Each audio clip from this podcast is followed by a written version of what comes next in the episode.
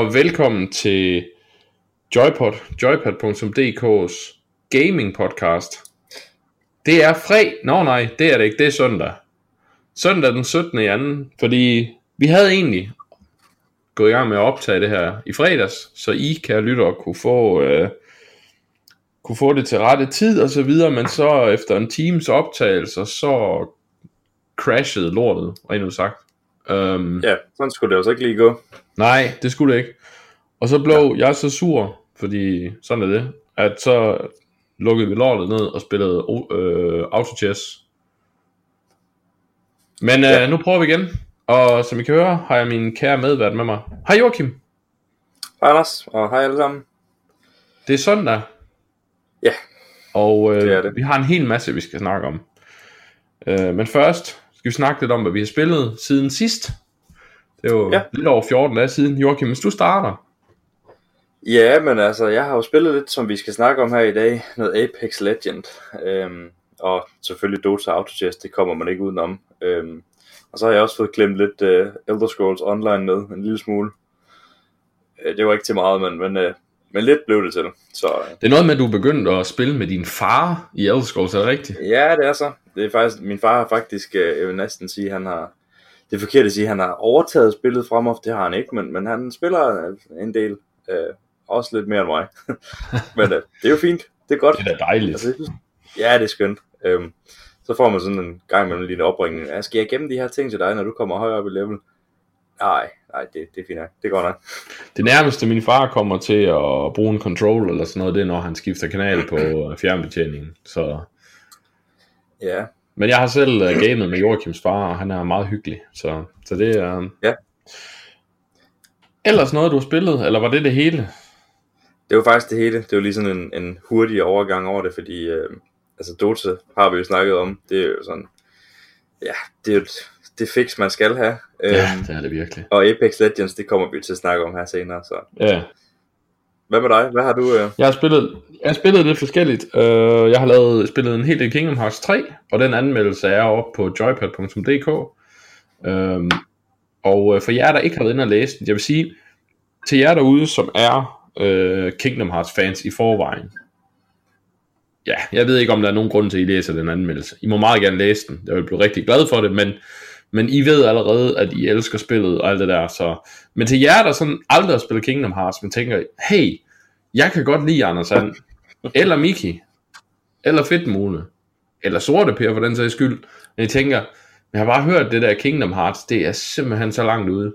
Så kan jeg berolige med, ja, det er vildt langt ude, men uh, tag lige og læs min anmeldelse, fordi jeg havde ikke spillet nogen af Kingdom Hearts spillene i forvejen, og jeg endte med at blive rigtig glad for det her.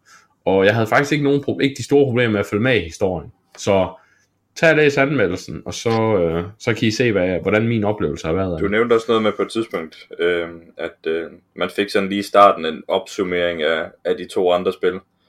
Øh, sådan lige for at sige, komme ordentligt med i historien igen, synes jeg, du snakker om. Ja, det er rigtigt.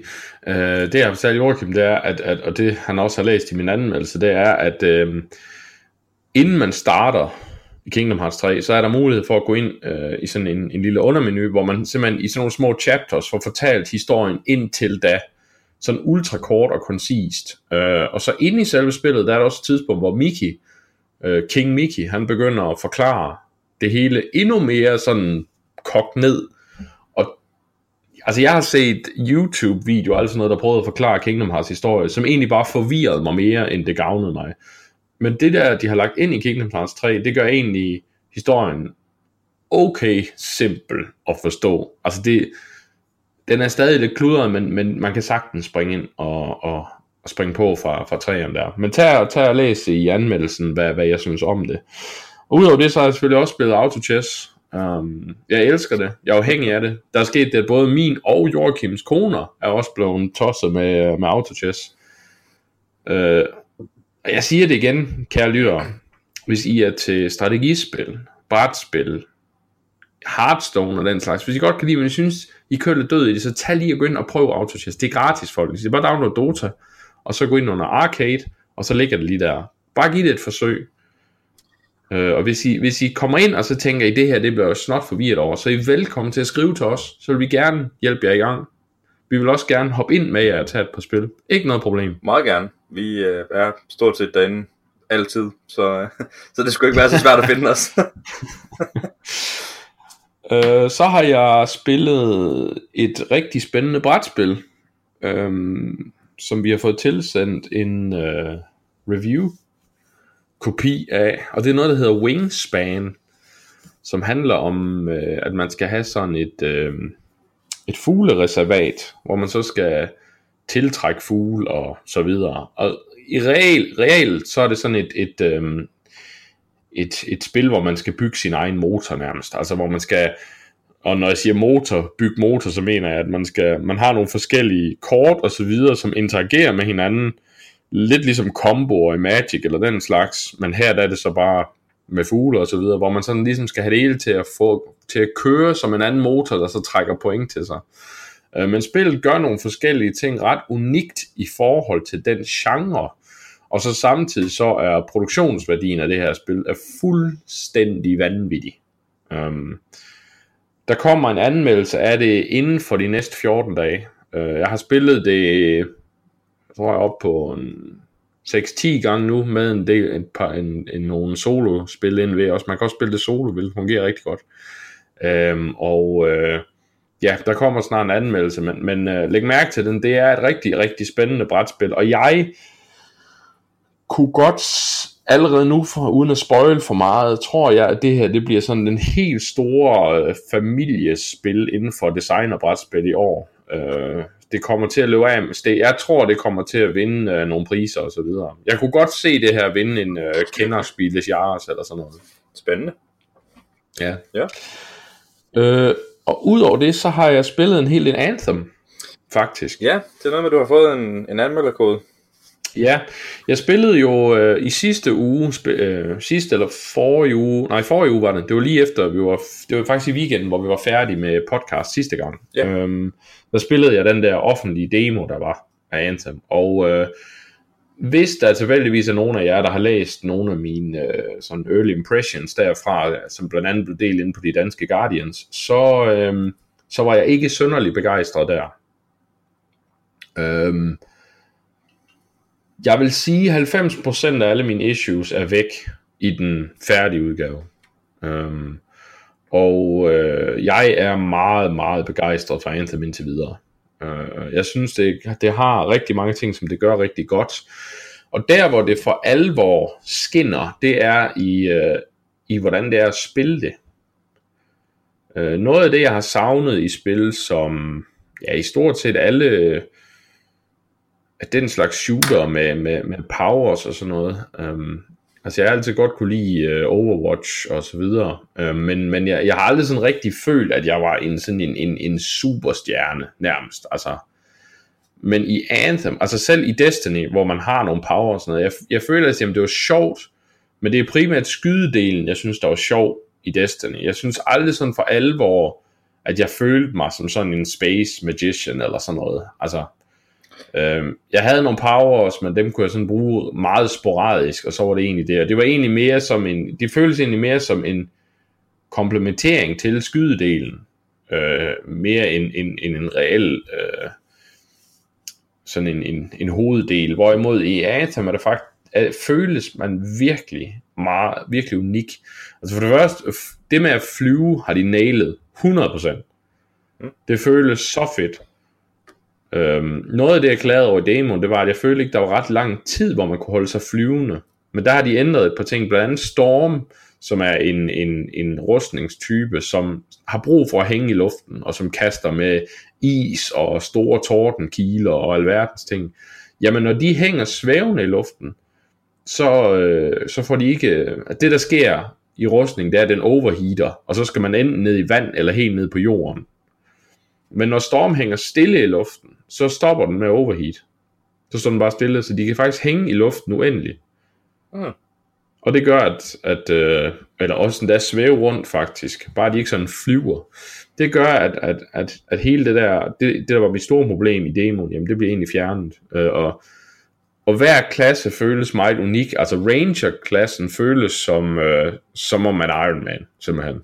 Med missiler, man skyder ud af hænderne, og skifter mellem våben og springer ned, og så tonser man sådan et, et, et lasersvær igennem, og ah, men det, det føles så fedt.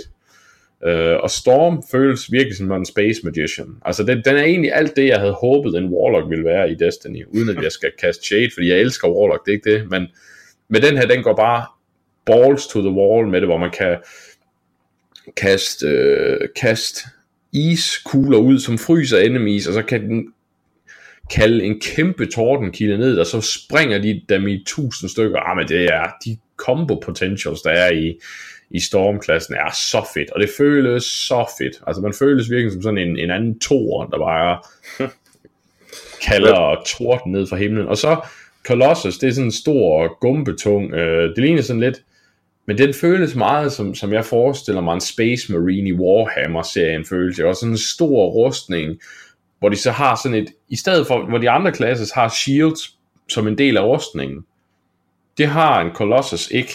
Den har et decideret shield, man slår op, som så giver en ekstra, og man kan lave shield charge, hvor man så tager det der kæmpe skjold op, og så bare tonser igennem en række af enemies, de bare bliver kastet til siden, mens man skyder til højre. Ah, men det føles så fedt. Den, jeg har ikke prøvet den sidste, som virker som sådan lidt Warframe Ninja, men den har jeg ikke prøvet endnu, så den er ikke noget. Men, men jeg er meget begejstret. Jeg har faktisk kun én, et lille ting, som irriterer mig i Anthem, og det er, at der er enormt mange loading screens.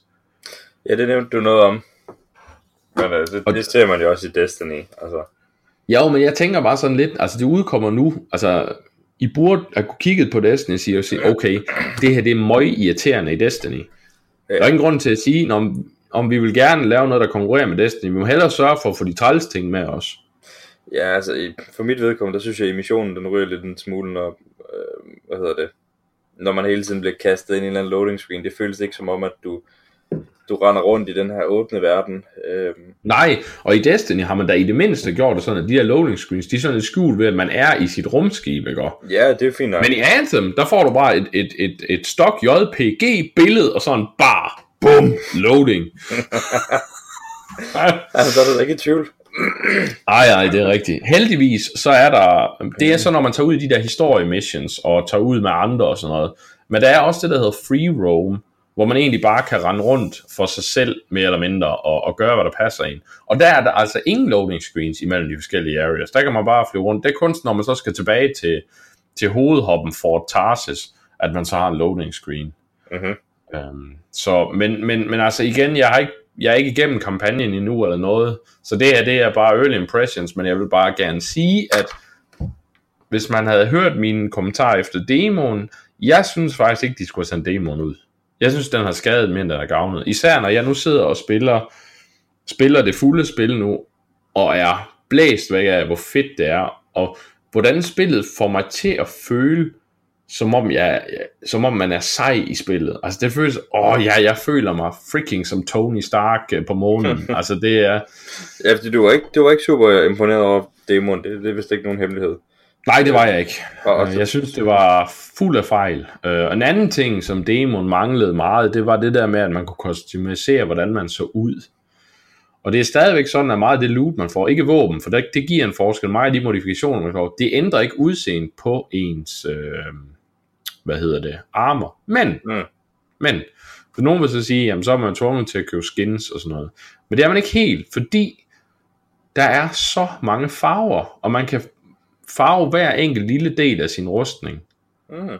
Og du kan ikke bare farve det forskellige farver, altså ligesom shaders i Destiny. Øh, men der er også forskellige materialefarver. Det vil sige, at du kan få din rustning til at se plastik, eller få det til at ligne stof, eller metal, eller carbon, eller der er alle mulige ting. Og alle de her farver er bare nogle, du kan bruge og, og lege med. Altså, du skal, ikke, du skal ikke være bange for, at du kun har, når jeg har kun tre af den her farve, så jeg må hellere, du giver dig bare gas, og du kan bare farvemæssigt og så videre designe din figur, så den er helt unik. Mm. Og det fjerner meget for en stor del det problem, jeg lidt havde med, at jeg ikke følte, loot så gav nok øh, forandring af udseende, fordi der, hvor, hvor de ting, man får for alvor gå ind og gøre noget, det er, at du kan customisere så mange dele af din rustning i forhold til, hvad de gør. Med hvad for nogle effekter ens våben har, ens skills, og hele skills set kan man nærmest gå ind og lave om på, og sådan noget, alt efter hvad for nogle modifikationer man bygger ind. Altså det her, det her det er meget mere øh, et rollespil, end det er en shooter. Øh, shooting-delen er ikke på niveau med Destiny, det kan vi så godt sige med det samme. Men når man tager rollespil sammen med, hvor meget bedre det er, øh, i forhold til brugen af skills og så videre, så har vi altså, jeg vil våge at påstå, at det her spil, det jeg har spillet af det indtil nu i hvert fald, det er allerede nu, tør jeg godt sige, at loot shooter og, og generelt øh, multiplayer online games, er det det spil, der føles bedst i combat, der har den bedste combat system. Jeg vil putte det op på siden af Black Desert Online, i hvor godt combat systemet er. Okay, hold da op. Ja, det, var, ja. det var i hvert fald et spil, jeg var, jeg var svært glad for. Øhm, der, altså combat-systemet der i, det var jeg blæst væk, og jeg, har stadig lyst til at gå ind og spille det, men så alligevel har jeg ikke, fordi der er så mange andre ting, der er galt med det spil. Men, men combat-systemet, det var fantastisk. Ja, det er det altså også i Anthem. Det, det fungerer virkelig godt. Øh, noget andet, jeg vil sige, historien indtil videre, jamen den er meget basal. Øhm, men måden, de fortæller den på, det er altså good old Bioware. Altså, de har virkelig nailet historiefortællingen. Det første, man bliver... Jamen, jeg vil ikke spoil det, fordi det er så fed en oplevelse. Man bliver kastet ud i nogle fuldstændig vanvittige oplevelser. Jeg sad med høretelefoner på, og, og, og min kone, hun sad ved siden af og spillede autochess, men hun kunne slet ikke koncentrere sig. Selvom hun ikke kunne høre, hvad der foregik, så alt det, der gik, skete på skærmen, hun var fuldstændig fanget af det. Så godt fortæller de historien igennem øh, visuelle hjælpemidler. Så altså Anthem har rigtig, rigtig meget øh, at byde på allerede nu. Så, men øh, der kommer inden for de næste 14 dage, også med det ligesom med Wingspan, kommer der en anmeldelse af kampagne og så videre. Og så øh, fortsætter jeg med at spille det bagefter, så kommer der en, en anmeldelse af endgamet i en, i en anmeldelse for sig selv lidt længere hen. Fordi der kommer nogle ting i marts også, vi lige skal have med, før vi for alvor kan bedømme det. Øhm, så det var, det var egentlig lidt det, synes jeg. Skal vi ikke bare springe ud i nyhederne? Jo, lad os gøre det. Øhm, og øh, lad os starte med nogle træls nyheder, og så kan vi gå til de lidt mere positive. Skal vi ikke gøre det? Jo, det synes jeg. Det plejer at være bedst sådan. Øhm, Activision har fyret, og i gang med at fyre op mod 800 ansatte. Det er altså en tiende del af hele deres workforce. Ja, det, øhm, det er en stor del, det må man sige. Ja, det er det. Det er det. Øh, og der hvor, der hvor det bliver lidt ulækkert, det er, at, at deres sidste earnings call, der var de altså ude at sige, Bobby Kotick, uh, deres CEO, har ude at fortælle, at de har faktisk havde rekordomsætning sidste år. Ja, man forstår ikke helt det. At, at og så, og så det har man altså givet de her chefer en bonus, og deres CEO har fået en bonus på i forskellige former for udbetalinger, 15 millioner dollars. Um, og det irriterer mig voldsomt, fordi jeg ved godt, at, at jamen, du kan godt have nogle bonusser til chef og sådan noget, der ikke hænger sammen med, at man fyr, men, men hvis du har en rekordstor omsætning, og du så stadigvæk ikke, du stadigvæk på en eller anden måde ikke tjener nok penge, eller i hvert fald mister så mange penge, eller ikke, ikke kan, kan, kan tjene nok penge næste år, til at du er simpelthen nødt til at fyre en tiende del af hele din workforce, Plus, at det lige er kommet frem nu, at de lukker King. øh, King ejer de også. Det er dem, der lavede Candy Crush blandt andet. Øh, de lukker Kings San Francisco studie. Oveni. Ja, så ryger der også flere der. Hvor, hvor er det, de fejl ligger henne? Ja. Jamen, det er jo ved dem, der har fået ja. bonusen. Det er jo dem, der skal sørge for, at den kæmpe rekordomsætning, man får ind, bliver brugt fornuftigt, bliver investeret i noget fornuftigt. Ja, der har siddet, der sidder et væld af de her gutter, som har fået, som får tonsvis af penge og bonusser, for at finde det næste store, som Activision og Blizzard og King og så videre, skal tjene penge på de næste par år. Det har de ikke fundet. Der er ikke noget i pipeline ved hverken Blizzard eller Activision, der for alvor skriger, det her det er en milliardsælger. Ja, de har Warcraft 3 Remake, som nok skal sælge rigtig godt, men det er altså ikke det, der kan bære så stort et firma. Nej, det er jo ikke noget nyt, der kommer ud og revolutionerende. Call of Duty står i stampe. Altså, World of Warcraft står i stampe, øh, øh, har kokset fuldstændig med den sidste expansion. De har mistet Destiny. og så fyrer man fis med 800 folk. Det er fair nok. Man siger, jamen prøv at høre, vi har mistet alt det her, vi ved ikke, hvad vi skal gøre. Men de folk, der har sørget for, at der ikke er noget i pipeline næste år, dem skal man da ikke give en bonus. Så de er jo tydeligvis, tydeligvis ikke gjort deres job godt nok. Ja, undskyld folkens. Altså, men der, der, bliver jeg en, der bliver jeg en lille smule irritabel. Altså. Nej, nej, men altså, det, jamen, det er fair nok, fordi det er altså også, man kan sige, ikke fordi, om, om det var 40, der blev fyret, det jo lige så slemt, men, men op til 800, altså, altså det, det er mange familier, det går ud over, og, og man ved jo, hvordan familier i USA, de er jo måske ikke lige så heldige stillet, som, som vi måske er herhjemme. Nej, øhm, nej, nej, slet ikke. Og, og, og, altså, de har ikke det samme netværk, når de mister et job. Det har de bare ikke. Præcis, og det er jo ikke, det er jo ikke de, de nemme stillinger. Det er jo ikke bare ligesom, du kan gå ned på gadehjørnet og sige, når jeg søger, nå, du kan komme ind til os. Det er jo de der lidt vanskelige stillinger, som, som bliver, hvad hedder det, der bliver sat fri. Øhm, og det, ja, ja, for det er jo ikke udviklerne, det, det er jo e-sports managers, community managers, den type, ikke? Og folk, der arbejder inden for PR og så videre. Øhm, havde det været udviklerne, det går du altså ikke bare lige ud. Havde det været udviklerne, ikke? Og så kunne de gå ud og sige til, til, til Williams og til Ubisoft, og hvad om jeg, jeg har været en af hovedudviklerne på, på Overwatch. Jamen fint, du er ansat. Mm. Altså, det er klart. Ja, ja, Men det er ikke dem, der bliver fyret. Nej, det er... Ja, det, altså, ja det, der er ikke så meget andet at sige til det end en dum beslutning. Øhm, skulle man måske lige... Jeg ved ikke, hvad der foregår ved Activision Blizzard. Altså det her, det virker som, uh, som en, en, en, et frit fald simpelthen. Ja efterhånden. Aktierne må da også se forfærdeligt ud. Altså, jeg har ikke... Ja, ja, de, er, ja, de, styr, ja, de, de steg jo lidt, da de så valgte at gå ud og fyre alle de mennesker, fordi så, så er der jo lidt mere penge jo, på bunden, jo. jo. Fordi sådan kører aktier, men nej, de er styrtdykket, og, og, øh, og nu hvor, hvor vi kommer ind på, hvor EA for alvor har overtaget øh, gamingverden, øh, jamen så... Øh, ja, det, ja. det bringer os jo så også videre til en, en anden nyhed. Ja, det gør det nemlig, for EA's aktier, de er røget gennem taget, som man siger. Ja, det kan man vist godt sige. Det er sådan mildt sagt. Og årsagen hertil, det er Apex Legends, som er en gigant succes. Det er helt vildt. Der har været mange, der har været ude og, og stille spørgsmålstegn ved, ved, hvorfor man releaser det her. Jeg har hørt nogen, der endda sagde, at uh, Apex Legends, det var sådan et desperationsforsøg. øhm, nu, nu tager vi lige og skærer alt fedtet fra, og så giver vi jer lige facts, folkens. Fordi der har været fyldt så meget lort ud af, af døren fra diverse medier og YouTuber og jeg ved ikke alt hvad. Apex Legends begyndte man faktisk øh, udviklingen af lige efter PUBG udkom. Man så PUBG, og så var der hovedudviklerne og Titanfall, de sagde, hov, det her, det kan vi godt lave fedt i Titan, vores verden. Så det her det er ikke et svar på Fortnite. Fortnite udkom faktisk efter, at man var begyndt på udviklingen af øh, Apex Legends. Så det her det har altså været undervejs i et godt stykke tid. Det er også derfor, at, som vi kommer ind på i anmeldelsen, at det er et ekstremt poleret produkt, vi sidder med. Og det her det er ikke noget, der bliver rushet ud af døren. Det her produkt, det er så poleret ned til mindste detalje. Noget helt andet er så, og det er derfor, at man har valgt timing, som den er.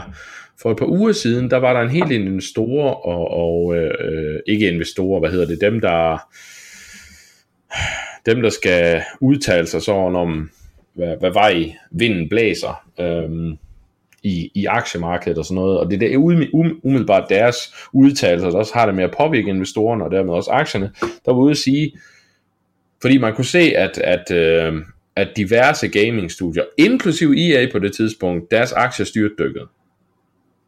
Og der var de her, øh, hvis vi såkaldte eksperter, sige, jamen det er Fortnite.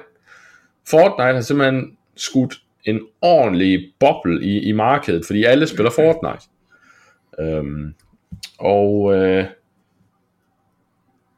så derfor, nu hvor EA så kommer med Apex Legends, som på Twitch blandt andet, og, og øhm, under Twitch Rivals slog Fortnite for første gang, så man det. Det slog Fortnite i antal viewers.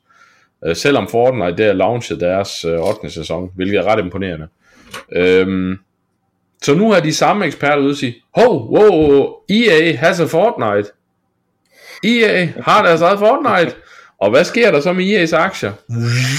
Op i vejret. Samtidig så øhm, faldt øh, release af Apex Legends sammen med øh, den første beta weekend, som for alvor lukket beta weekend af Division 2, som der var en hel del spillere, der slet ikke fik spillet, fordi de havde travlt med Apex Legends. Og Division 2 er jo en skarp konkurrent til Anthem, må vi sige. Um, så hvis man kunne gå ind og ødelægge noget der, så var det også ret smart.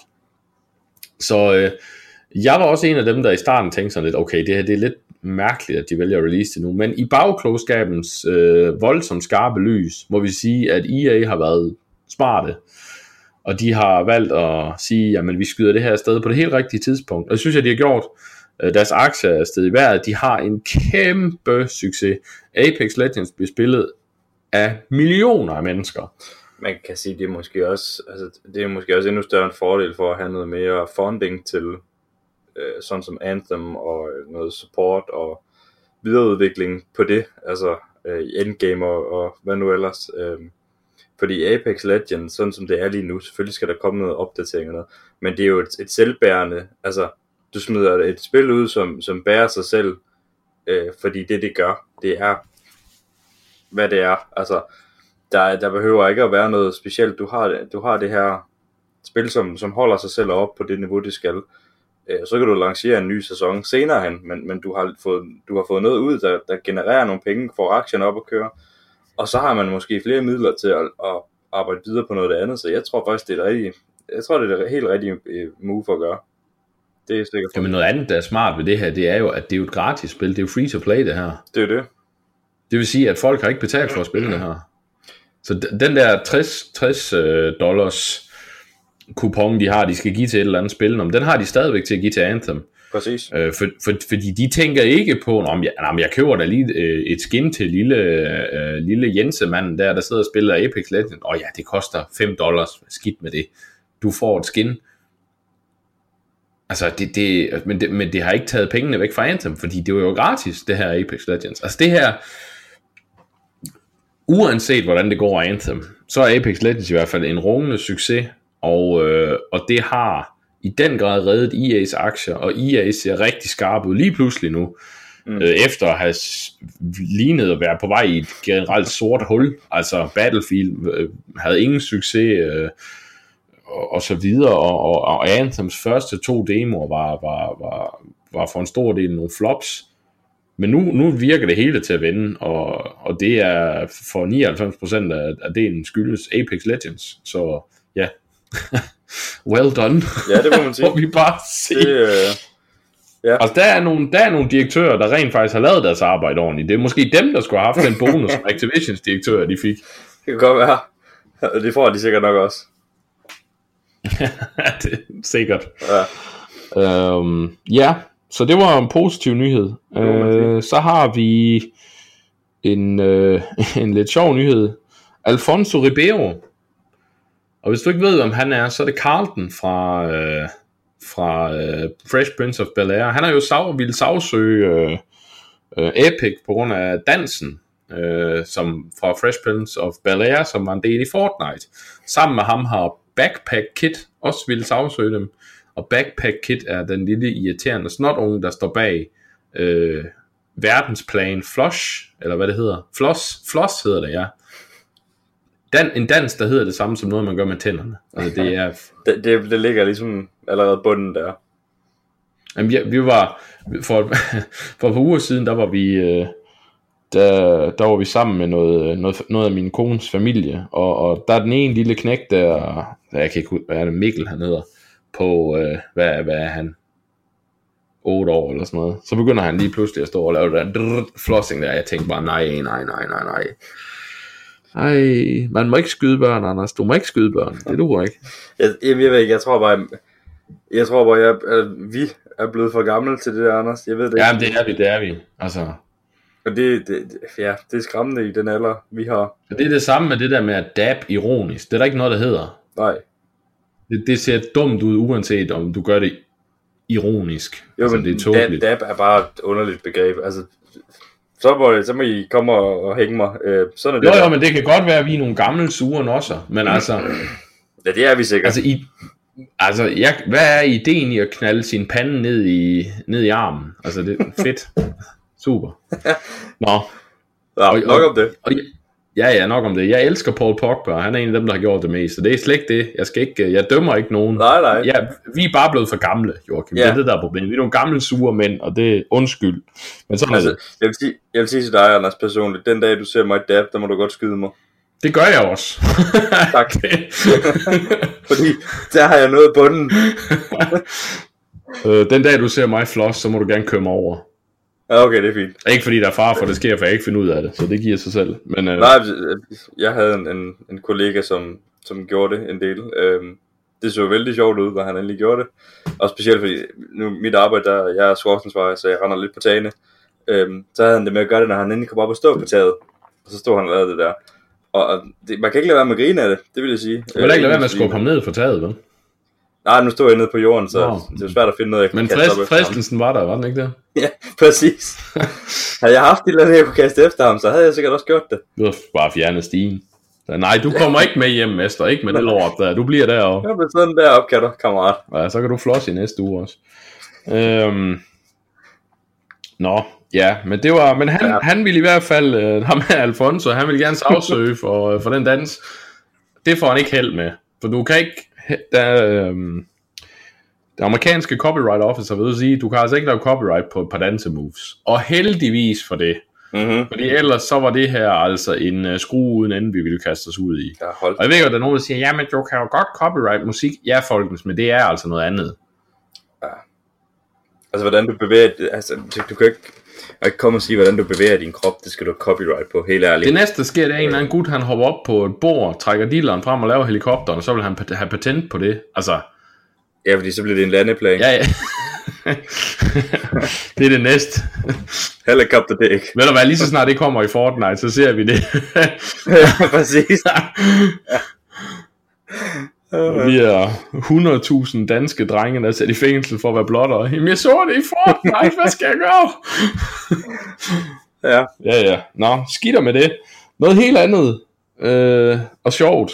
Øh, nu vi snakker om blotter og stripper og så videre. Øh, der var Evo forleden, som er den store fighting game øh, convention tournament ting, verdensmesterskaberne i Street Fighter, Mortal Kombat og så videre, Smash Bros. Og øh, Tecmo, folkene bag øh, Dead og Live, øh, kampspillene, de øh, skulle præsentere deres nyeste øh, kapitel i, øh, i serien her. Og øh, jeg vil sige med det samme, jeg spillede det oprindeligt Dead or Alive en hel del på den gamle originale Xbox. Jeg synes det, og jeg har spillet en del af dem også på Xbox 360. Og jeg, jeg, jeg har altid synes det var en, faktisk en ret habil fighter. Jeg skal blankt kende, da jeg var en ung knøs øh, i, sidst, i teenageårene, der spillede jeg også øh, Dead or Alive Extreme Beach Volley. Sådan er det. Jeg skal ikke, jeg skal, jeg skal ikke gøre mig heldig her på nogen måde. Nej, nej, nej. Så, Så- er det jo. Men problemet er lidt, at, at de skulle nok have holdt alt det der med damer og knap så meget tøj i deres beach volleyballspil, og ikke så meget i kampspillet. Fordi med tiden så blev det sådan lidt, at uh, fighting game communityet med rette ikke sådan helt tog Dead or Alive seriøst. De siger, jamen folkens, I har mere fokus på, på, øhm, på damerne, end I har på selve kampdelen. Det der så sker, det er tidligere i år, der var Tecmo øh, USA, deres PR-afdeling i USA, øh, ude og sige øh, til verden, at folkens, nu skal du høre, nu skal I høre, vi skruer ned på for den perverse del, og så skruer vi max op for kampsystemet. Så vi var rigtig mange, og især ved Evo, rigtig mange fighting game fans, som virkelig så frem til den her præstation og tænkte, okay, fordi man ved godt, at de her gutter, de kan altså godt kreere et meget, meget habil fighter. Så man glæder sig til at se, jamen, hvad har de lavet? Hvad for nogle nye spændende ting kommer de med? Kan de lave en lille revolution her? Det de kom med, det var så ikke Tecmo USA, det var Tecmo Japan. Og de kom med to gravurmodeller, og gravurmodeller er øh, et japansk fænomen, det er kvinder, som øh, øh, ja, stiller op til fotografier, eller i, i bad i bikini, eller sådan noget. Altså ikke stripper eller porno, de er ikke nøgne, men, men de ja, viser... Noget eye, eye candy, der skal sælge lidt. Ja, ja, ja, og klapper hinanden lidt i nummeren og så videre. Og, øh, og de stillede sig så op på scenen og begyndte at trække ned i, øh, i blusen og klappe hinanden bag i, og så skulle de spille spillet her, og det de egentlig brugte mest tid på spillet, det var, at man kunne styre kameraet frit, og så kunne de jo vise, hvordan at man kunne stoppe spillet midt i, øh, at en mand var ved at give en dame body slam, og så så det jo ud, som om han var i gang med at, at øh, tilfredsstille den her, det her pigebarn øh, oralt. Øhm, ja, og det, alt imens de her piger, de kavlede, og, og det, det hele, og de her to øh, øh, udviklere fra Tekno stod og, og savlede ved siden af, og det hele blev meget, meget mærkeligt. Og man, jeg så nogle klip, hvor man kunne se de her fighting game fans, som stod og så det her, og, og det var, altså det var, det var, det var, det var musse stille. Man kunne ikke høre publikum, de stod bare med åben mund og på løber, og, og, og sådan skrevet hen over deres øh, pander, hvad sker der her? Hvad er det her? Er jeg gået forkert? Hvad, hvad er det ikke Evo? Det blev så tokrummende og pinligt, at Evo, de, de kottede simpelthen deres stream. Tekniske vanskeligheder, folk, vi kan ikke mere det, der var en eller anden, der lige skulle bruge 5 minutter alene med de der optagelser. ja, der, ja der, var, der var nogle stykker, der skulle bruge det der for videnskabens skyld. Altså, det, nej, ja, det er helt sikkert. Så det var, ja, så det, det og jeg, jeg har bare forestillet mig, at, at deres øh, amerikanske PR-afdeling, de har bare siddet derovre, og de tænkte, nej, nej, nej, vi bliver, nej, jamen, bare, vil du bare glemme det, vi går hjem, det er lige meget. ja.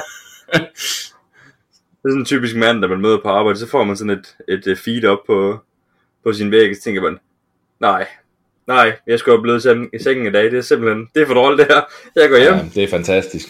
Øh, ja, Japan, du er mærkelig, og vi elsker dig. Øh, ja, præcis. Det kan ikke siges meget mere simpelt end det.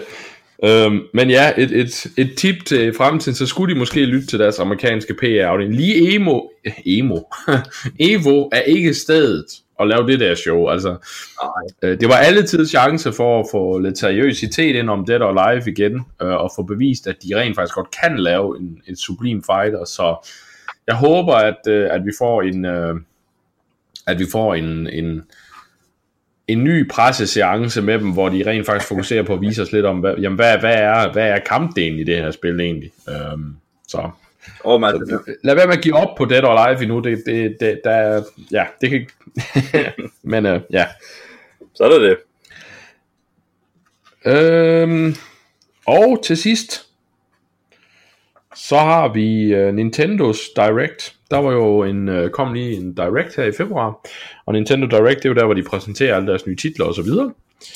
Og uh, der var uh, rigtig, rigtig mange spændende titler. Jeg ved, der var et par stykker, øh, som du vi... selv øh, så meget frem til nu, har jeg aldrig selv været den store Nintendo-fan. Øh, ikke, ikke fordi jeg ikke synes, det er godt. Jeg har bare aldrig rigtig ejet nogle maskiner. Øh, så, øh, men, men jeg ved, der var, der var et par stykker, du havde snakket lidt varmt om. Øh, blandt andet på din, øh, din hvad hedder det, Game of the Year. Øh, hvad du så mest frem til. Ja, Øh, jamen, øh, lad, os tage, lad os tage dem en af gangen her. Øhm, Dragon Quest 11, som jo var kom på min anden plads sidste år over øh, øh, mit Game of the Year liste der. Øh, der kommer en øh, Definitive Edition til Nintendo Switch.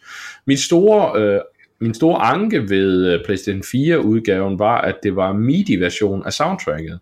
Men på Switch-versionen, der bliver der altså den originale orkesterversion, der er med, plus at der kommer noget ekstra story og så videre jeg må blankt erkende, at jeg kunne godt finde på at investere i Switch-versionen, hvis ikke de her ting, de kommer i en update til PlayStation 4-udgaven, hvilket det ikke tyder på, at det gør. Indtil videre virker det til, at det her det er kun Switch-versionen, der får de her ting, så jeg kunne godt være fristet til at købe det igen, faktisk. Øhm, så godt synes jeg, det er. Øh, så var der lidt mere info omkring øh, Fire Emblem Three Houses, det næste titel i Fire Emblem-serien. Og øh, den nye setting er, at man er en professor på et, øh, på et, øh, hvad hedder det, et kloster, hvor man, hvor man så skal undervise, og man vælger et af tre huse, der styrer det her land, der er opdelt land imellem sig, og så skal man øh, opdrage de her studerende til at kæmpe og, og så videre. Og, og det, altså rent tematisk synes jeg faktisk, det er ret genialt. For jeg, jeg ved godt, at det der med en high school setting og sådan noget, jamen det, det er noget, man har set meget i Persona og i, øh, Trails of Cold Steel og så videre. Men der hvor forskellen er her, det er, at, at det virker meget mere sådan øhm, fokuseret på, altså det, det handler ikke så meget om, at, at, at når det her det er en high school, og de skal date og alt det der. Der er meget fokus på det med at oplære eleverne, og netop også fordi det er middelalder setting, så giver det et andet vibe. Og i de andre, i de andre Fire Emblem-spil har man jo altid skulle, sådan man kan sige, op, øh, give sin øh, Øh, fighter experience og så videre. Så hele ideen med, at man er sådan en professor, der oplærer den, giver tematisk ret god mening. Og øh, et andet problem, jeg har haft med især Fire Emblem Fates og Fire Emblem Heroes til mobil, var, at jeg ikke så meget brød mig om den retning, de tog historien. Altså, der blev alt for meget fokus med, at når man, øh, øh, med at de skulle have børn, og så skulle de børn blive forelsket i deres brødre, søstre, fædre, kusiner, og det blev så mærkeligt, altså det blev virkelig for, for meget anime, og anime på den træls måde. Altså jeg kan rigtig godt lide anime, men, men der er altså så meget skrald imellem. Øhm, men nu virker det altså til, hvis man ser setting og det, vi har set her, især det, alt det, vi så i traileren her på Nintendo Direct, at de går tilbage til deres rødder, som er spil som Fire Emblem Radiant Dawn, øhm, og jeg glæder mig rigtig meget. Altså det her, det er lige stedet til mit øh, mest, øh, det spil, jeg ser mest frem til. Det er lige overhalet Judgment, så, så det, jeg, jeg, jeg glæder mig rigtig meget. Et andet spil, jeg ser rigtig meget frem til. Jeg, jeg, skal, jeg skal lige sige som en sidenote til det her, at øh, hvis I sidder derude og tænker, I kunne godt, lidt ligesom mig, jeg er sådan lidt, lidt øh, hvad kan man sige, øh, nybegynder i det her med, med anime og alt det her J, JRPG og alt det her. Øh, som vi har snakket om før, vi vil meget gerne have, I skriver til os, og jeg ved, at Anders går rigtig meget op i det her, og er rigtig dygtig til det også, og kan anbefale nogle rigtig gode serier og lignende. Øh, så hvis I sidder og er interesseret i det, så skriv ind til os, fordi så ved jeg, at vi nok skal, øhm, skal vende på et eller andet, I kan prøve at gå i gang med. Ja, jeg havde faktisk tænkt mig, at vi kunne godt på et tidspunkt lave et, øh, sådan en special bonusepisode, hvor vi øh, anbefaler, hvis man, fordi jeg, jeg, jeg tror, der er mange, der sidder derude og tænker, jamen anime, altså det, er det ikke bare sådan noget barnlig bag eller overpervers og sådan noget, men, men der er nogle perler imellem, som er rigtig godt.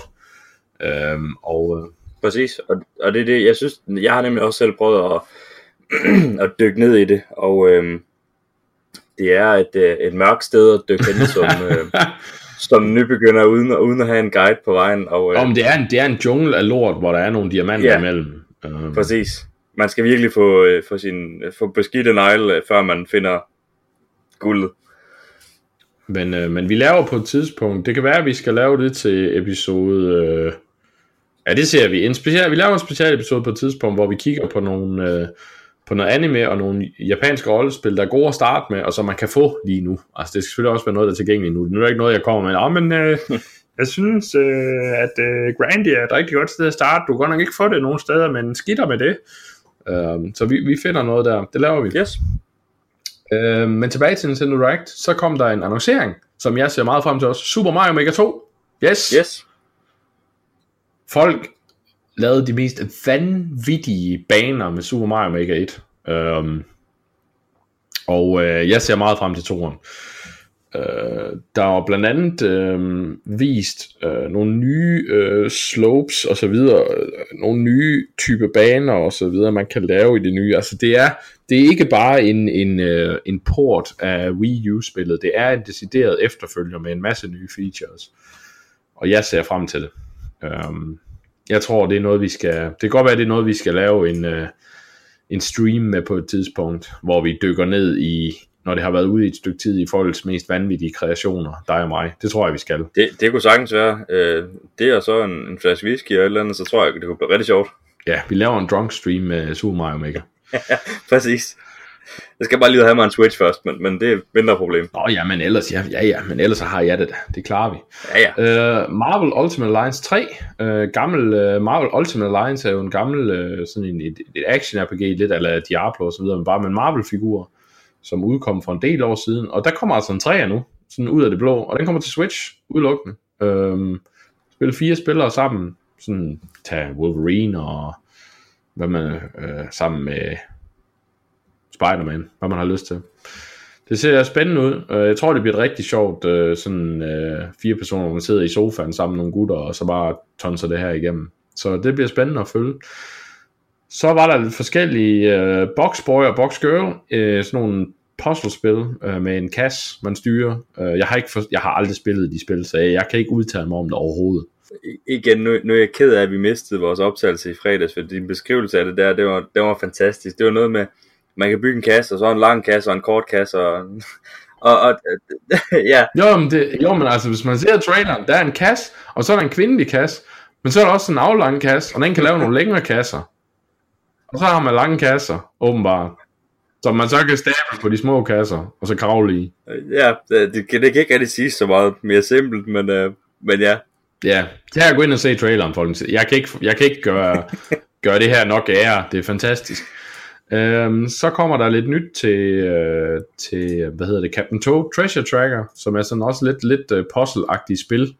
Øhm, mit, mit store problem med det spil har egentlig lidt været, at jeg synes, det manglede det content i forhold til prisen, men det kommer der altså mere, der kommer en gratis update med noget ekstra, og så kommer der noget, noget betalt DLC. Det er et sjovt spil, og meget anderledes. Altså hvis man ser det og tænker, om det her det er vel bare Mario, bare med tog, det er det altså ikke. Det, det er et anderledes spil. Um, og hvis man kan, kan lide sådan noget, hvor man skal øh, løse nogle opgaver, hvor man skal dreje rundt på nogle platformer, sådan noget lidt ala, øh, oh, hvad det hedder, FES for eksempel. Øh, det er lidt samme stil, uden at det har på nogen måde samme dybde som FES havde, men, men, men det er det er lidt hen af det der. Uh, Bloodstained Ritual of the Moon, eller Ritual of the Night, undskyld, som er sådan en, en, en slags Castlevania homage, kommer også til Switch nu. Uh, så kommer der var Dragon Quest Builders 2, som bliver spændende at se. Jeg kunne rigtig godt lide Dragon Quest Builders 1, og i 2'eren der bliver der også mulighed for at spille online korp og bygge ting sammen med andre, så det ser jeg meget frem til. Jeg kunne aldrig rigtig komme i gang med Minecraft, fordi jeg synes, jeg manglede lidt et mål med det, og det var egentlig lidt det, øh, Dragon Quest Builders fikset ved at tilføje Ja, det er nærmest Minecraft med en Dragon Quest historie. Og så, så det er et spil, jeg ser frem til. Så kommer der et Sum Sum. Ja, det... Og øh, der vil jeg citere Joachim. Det er øh, Disney cocktailpølser. Ja, det, det beskriver det altså meget godt. Øh, og hvis I ikke ved, hvad jeg snakker om, så gå ind og se ind på Nintendos hjemmeside, fordi det, ja. Det er ærke japansk, og jeg elsker Japan. Det gør jeg virkelig. Det, det gør du, ja. Der, der er en eller anden japaner, der har siddet og tænkt, Miki, han er nuttet. Cocktailpølser. De er også meget sjove. Ja, ja, det ligner cocktailpølser. Altså. Hvad nu, hvis vi laver Miki og Mini og skønheden og udyret som cocktailpølser, og så smider dem ind i en masse minigames? ja. Og det her, folkens, jeg har undersøgt det lidt øh, mellem vores crashede øh, optagelser af det her, fordi jeg tænker, jeg er nødt til at vide noget mere om det. Det her det er en milliardforretning. Jamen, det undrer mig ikke. Altså, det, virkelig. Øh, fordi i Japan, der er ufattelig mange folk, og det, det er sådan noget her, de hopper på. Øhm, nu er jeg ked af, hvis jeg fornærmer nogen derude. Øh, det er slet ikke det, der er min mening. Det er ikke, fordi jeg sidder... Altså, det håber jeg heller ikke, for jeg, jeg elsker Japan. Altså, jeg, jeg, jeg elsker Yakuza. Der, øh, altså, jeg, jeg synes, i Danmark er vi alt for kedelige. Lad os da blive farve. Ja, præcis. Det, det var der, jeg vil hen til. Det, er, det kan godt være, det er mig, der er bare lidt for konservativ, og måske bare ikke... Øh, det ved jeg ikke, ikke tør at udfolde mig i den der fantasi der, men, men altså, hands down, til dem, der gør det, og dem, der, der kan lide sådan noget, jeg, ja, kudos herfra. Hvor tit har du ikke været sådan lidt vissen, og så tænkt, Miki vil være en god cocktailpøls? Alt talt, så kan jeg sige, det er kun, det er kun sket én gang i mit liv. Lige nu. Åh oh, ja, men tag og gør jeg selv den tjeneste. Selvom I er ligeglade med Switch, så gå ind og se en trailer for Zoom. Like you. Ja. det er fantastisk. Battle uh, Starlink, som er et spil, hvor man kan flyve rundt i rumskib og kan købe sådan noget legetøj, hvor man så kan bygge våbnet på og skifte piloter på og sådan noget. Lidt som, øh, hvad, åh, hvad var det, det hed, det der Skylanders, det var det, det hed. Men her er det bare sådan med rumskib og sådan noget. Der kommer, på Switch-udgaven havde jo Star Fox med, og øh, nu kommer der meget mere Star Fox content. Så det virker sådan lidt som om Starlink er ved at blive Star Fox nye spil. Nu når Nintendo ikke kan finde ud af at lave et ordentligt Star Fox spil selv mere, så har de bare proppet det i Starlink. Så det er fint. Spændende, spændende, spændende, spændende. Så kommer der en uh, specialist af Rune Factory 4, som er, ja, det er jo sådan et af de spil, ligesom Harvest Moon, som Stardew Valley er bygget på. Uh, og Rune Factory handler om, at man skal bygge, have en gård, og så skal man også giftes. Ja. Uh, noget i den stil. Jeg har aldrig spillet det, men se traileren. It's weird. Um, og der kommer så også uh, Rune Factory 5 til Switch, blev annonceret, at det er i udvikling nu. Så kommer der et nyt spil fra dem, der har lavet uh, Lost Sphere og nu bliver det pinligt. Jeg kan ikke huske, hvad det andet spil hedder, de har lavet. Øhm, det første, de lavede. Åh, nå. Jeg, jeg tør ikke gøre noget slå det op, for sidste gang, der crashede på min computer. Ja, så. det behøver du heller ikke. Det er lige meget. Det er dem, der lavede Lost 4 sidste år, sidste eller forrige år. De kommer med et spil, der hedder Oninaki. Lost 4 var sådan lidt øh, virket, altså det var meget sådan en homage til de gamle øh, turbaserede JRPG, men, men det manglede lidt sin egen sjæl. Altså det virkede meget som et lidt kedeligt rip-off. Øh, hvor jeg vil sige, at øh, Oninaki er action baseret, og hele stilen og og det grafiske indtryk og sådan noget virker meget unikt. Så det her det er meget spændende. Det kan måske være det spil, der for alvor slår igennem for det firma. Øh, så er der kommet demo af Yoshi's Crafted World. Øh, af en eller anden årsag, så er alle nye spil med Yoshi, der skal han være lavet af pap eller garn eller et eller andet. Men det ser, det er faktisk ret flot, vil jeg sige. Det ser meget hyggeligt ud. Ja, det gør det, og, og rent grafisk synes jeg faktisk også, det er ret imponerende. Hvad, hvad, altså, de spil, Nintendo selv laver på Switchen, de er altså flot. Det synes jeg.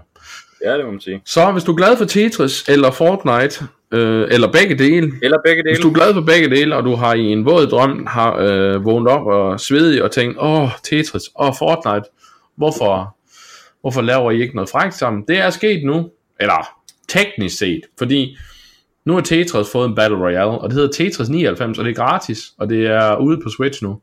Og det går i al sin enkelhed ud på, at man spiller Tetris mod 99 andre. Det er meget simpelt. Øhm, ja, konceptet virker lidt, ja, lidt underligt for mig. Øhm, det er en ret stor succes allerede, kan jeg fortælle Ja, men det undrer mig ikke igen. Der er mange folk. Jamen, altså, jeg, jeg kan egentlig godt se det. det altså, Tetris er jo egentlig, øh, altså, noget, der er interessant, noget jeg sådan, jeg, jeg i forbindelse med Tetris øh, Effekt, som udkom sidste år og blev en stor succes, så faldt jeg lidt ned i et, et dybt sort hul, der hed Tetris øh, verdensmesterskab og sådan noget. Øh, og det var, og det er ikke fordi jeg er stor fan af Tetris. Jeg, jeg synes det er et fantastisk spil. Lad det være sagt med det samme. Altså det er et ret genialt design. Det er bare ikke noget jeg gider bruge meget tid på. Men, men jeg synes det var ret imponerende at se de her gutter der bare virkelig øh, har perfektioneret det her spil. Og, øh, og i Tetris 99, jamen der er det simpelthen 100 forskellige mennesker, der spiller imod hinanden i det her. Og så kan man også gå ind og target andre, hvem man vil smide sit affald til og sådan noget, øh, når man får clearet sin, øh, sin lines og sådan noget. Så, så hvis man kan lide Tetris, øh, eller generelt på Postal Games, og godt kunne tænke sig noget, hvor man kæmper mod andre, så synes jeg faktisk, man skal tage og give det en chance. Det er gratis, så hvis du har en, en Switch, så, så tag og give det en chance. Det kræver så godt nok lige, at man har Nintendos øh, online service, så det skal man lige tænke over. Så kommer øh, Dead by Daylight øh, til Switch. Det var det der med, at den ikke kun var til, til børn, den der Switch der. Det, det kan man ikke sige. Altså Mortal Kombat 11, som ser exceptionelt blodigt og brutalt ud, det kommer også til Nintendo Switch på et tidspunkt. Så, så jeg tror, øh, jeg tror, vi er ude over det der med, at, øh, at øh, Switch, det er kun for børn. Det kan man sige. Så kommer efterfølgeren til Undertale, Delta Rune, øh, kommer til Switch, og øh, første chap, det bliver lavet sådan i chapters, lidt ligesom Hitman-serien var. Øh, og øh, første chapter er gratis. Så hvis man var rigtig glad for Undertale, og godt kunne tænke sig at spille videre på Switch, så kommer det altså der. Øh, så er der en demo ude på Demon X Machina, som er sådan et, øh, et mech game, mech fighting game-agtigt øh, lidt ala Zone of Enders og den type spil. Øh, hvis man er til Neon Genesis Evangelion og andre mech-serier, Gundam, hvad har vi? Øh, man godt kunne tænke sig et, øh, et mech-game, så er der altså en demo af Demon X Machina ude nu, som man kan prøve. Så kommer der Grid Autosport, som er sådan en realistisk øh, racer øh, til Switch. Og øh, når Switchen, den skal lave realistisk grafik, så synes jeg godt nok lidt, at dens begrænsninger bliver udstillet på en lille smule. Øh, jeg synes, den Switchen kan levere umådeligt smukke billeder, hvilket vi har set med, med, med, med både Zelda, Breath of the Wild og egentlig også Xenoblade, men, men øh, jeg synes godt nok, traileren til det her grid, det var, uh, Ja, den, den så lidt... Øh... Det så lidt, det så lidt mobilspil, sagt, oh, gjorde det ikke? og det, ja, jeg vil næsten sige, at de nye mobilspil kan næsten gøre det bedre. Sorry, men, mm-hmm. men uh, You are Og lige, lige der, der, der må jeg nok om, der, der sad jeg sådan lidt og tænkte.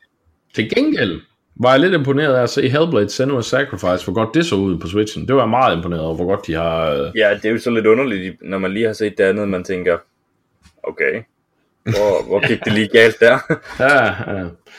Øh, og så kommer der et nyt spil fra Platinum Games, folkene bag øh, Nier Automata, blandt andet. Øhm, der kommer Astro Chain, som er action, combat, action RPG-agtigt med,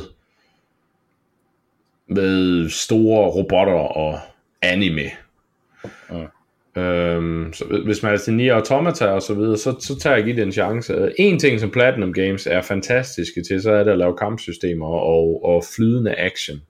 Så hvis man vil have et spil, hvor, hvor, hvor det bare, hvor, hvor styring og sådan noget, den sidder to the T, så tror jeg, man skal holde øje med Astro Chain.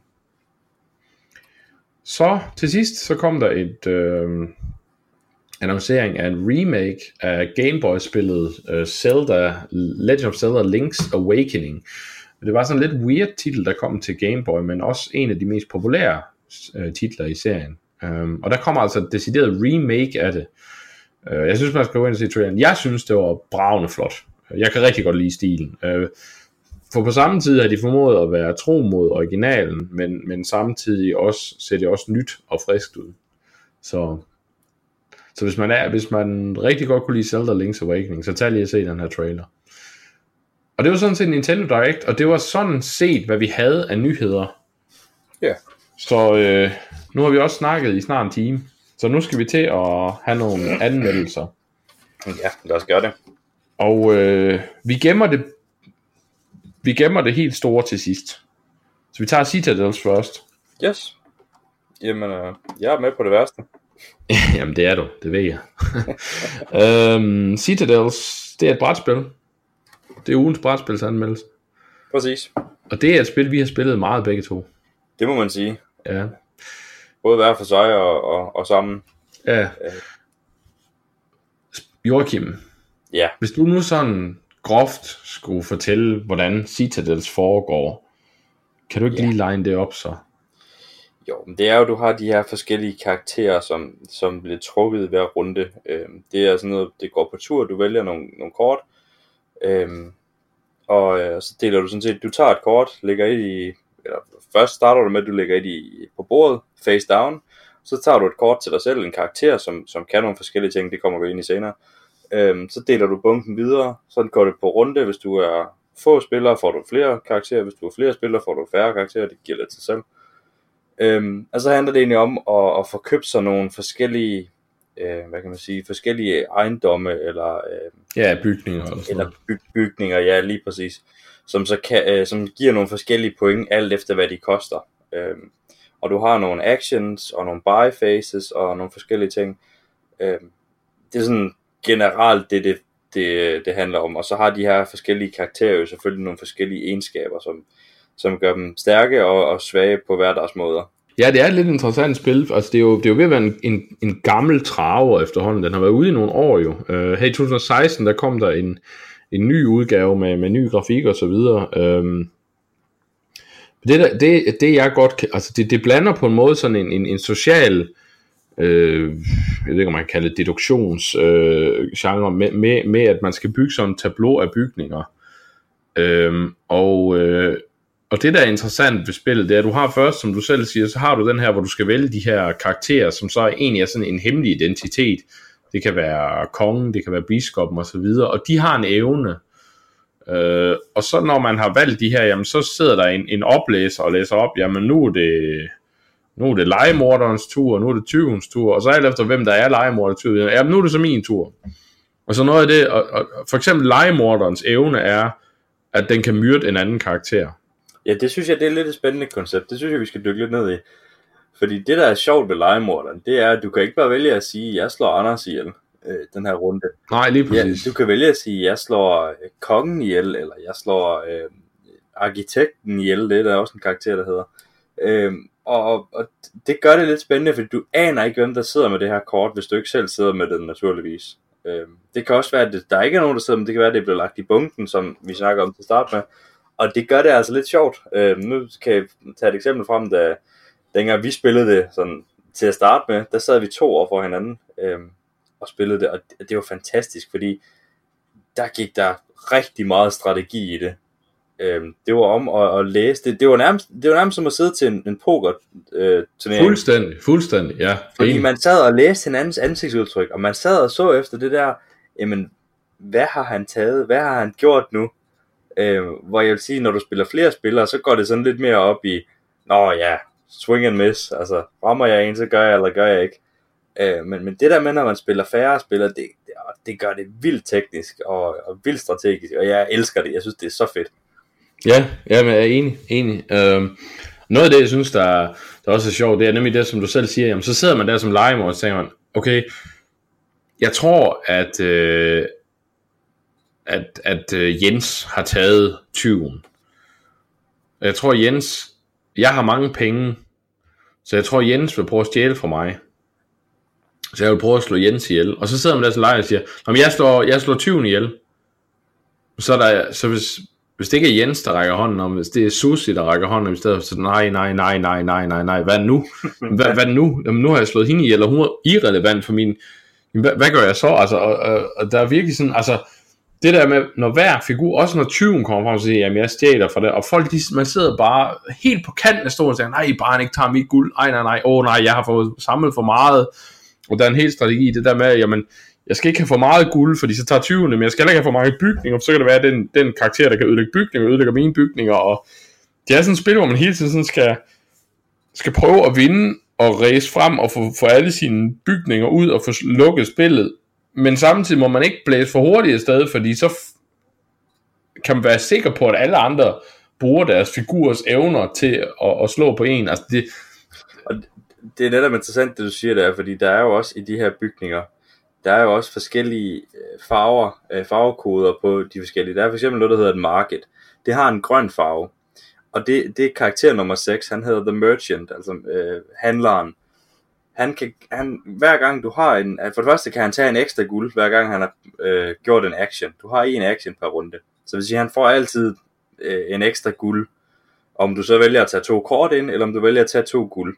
Øh, hvis du så har en grøn ejendom i din, på dit lineup eller i, i, dit, øh, ja, i din by, om man vil, øh, så får du en ekstra guld. Men det gør jo så også, også et lidt nemmere øh, mål for øh, legemorderen, fordi han ved jo, jamen hvis du har fire grønne øh, bygninger ud, jamen, så er sandsynligheden for, at du tager en, en, øh, en handler, den er nok ret stor, Ja, lige så får du det Ja, ekstra det rigtigt, ja.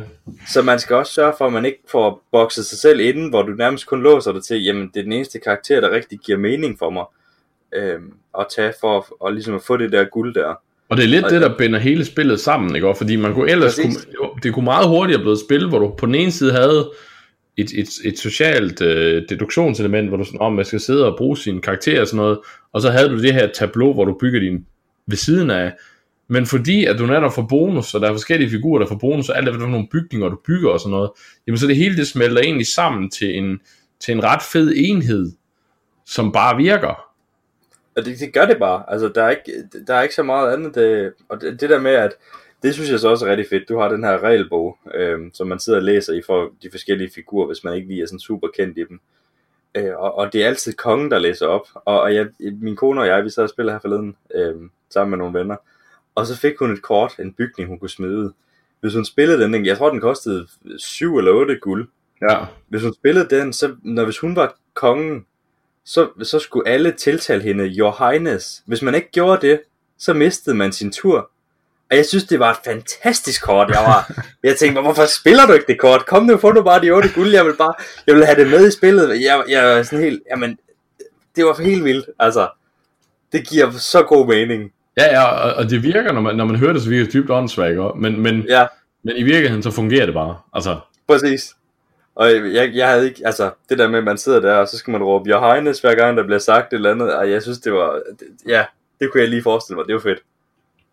Jeg er enig. Artworken, synes jeg faktisk er fantastisk, hvis vi sådan skal kigge på den mere tekniske del. Øh, Og det gælder både, både den gamle udgave, og også den nye udgave fra 2016. Jeg har ikke den nye udgave. Nej, jeg har, du, du kan gå ind på Board Game så kan, du se, så kan man se den nye artwork. Altså, den er sådan mere malerisk, sådan lidt mere Disney-agtig måske. Okay.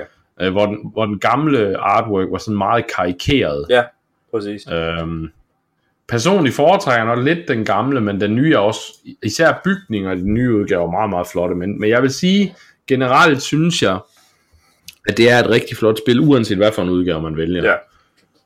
Øhm, Enig. og, øh, og, og det, altså, det er jo ikke et spil, der har ret mange komponenter. Der er nogle kort, så er der lige sådan en lille kongemarkør, og så er der nogle penge. That's it. Ja, og, og jeg vil sige, øh, sådan kompon- Og heldigvis for det, ikke? Altså, ja, og, og komponenterne i sig selv.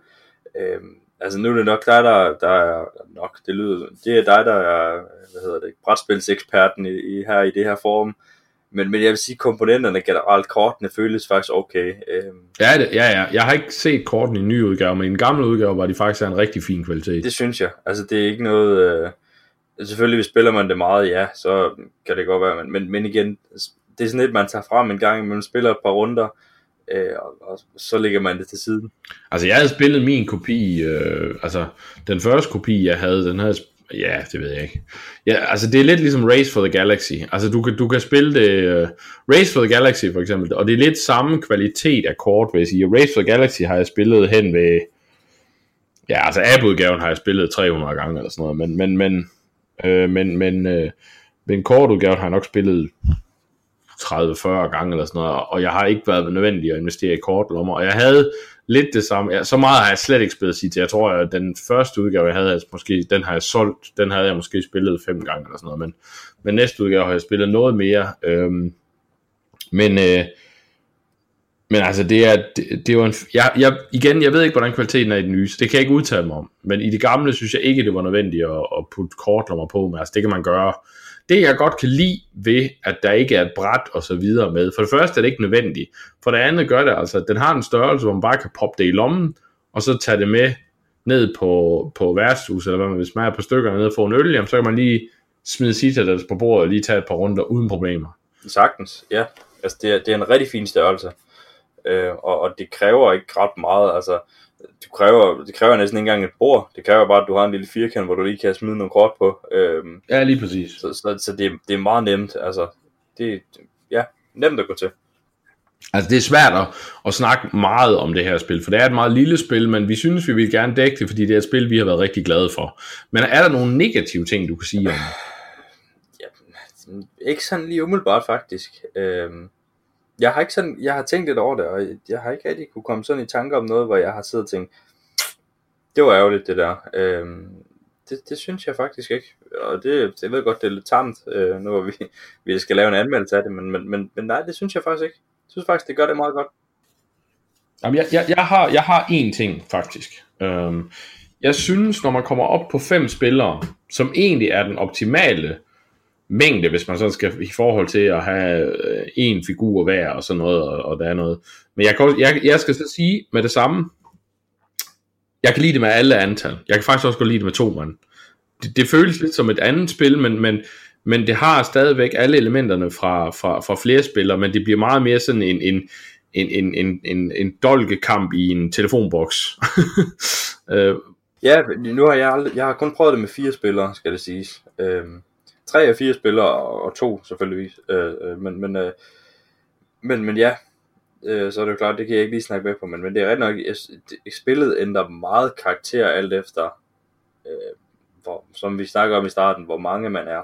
Øh, som du siger, det der med, at det, det, det beskriver det meget rigtigt, en, en knivkamp i en telefonboks. Øh, fordi man sidder virkelig og aflæser hinanden, og hvad gør den næste? Det er lidt sværere, når man er flere, men, men det fungerer, men det er man også nødt til der. Mit problem er, at jeg kan rigtig godt lide det med fem, bortset fra, at det tager en evighed med fem. Ja, Altså det her, det er et spil, det må maks tage en time, ja, enig. i forhold til dybde og sådan noget. Det må maks tage en time. Med fem kan du snilt komme op på to timer. Nå, hold da. Og det er alt, alt, alt, alt, alt for længe for det her spil.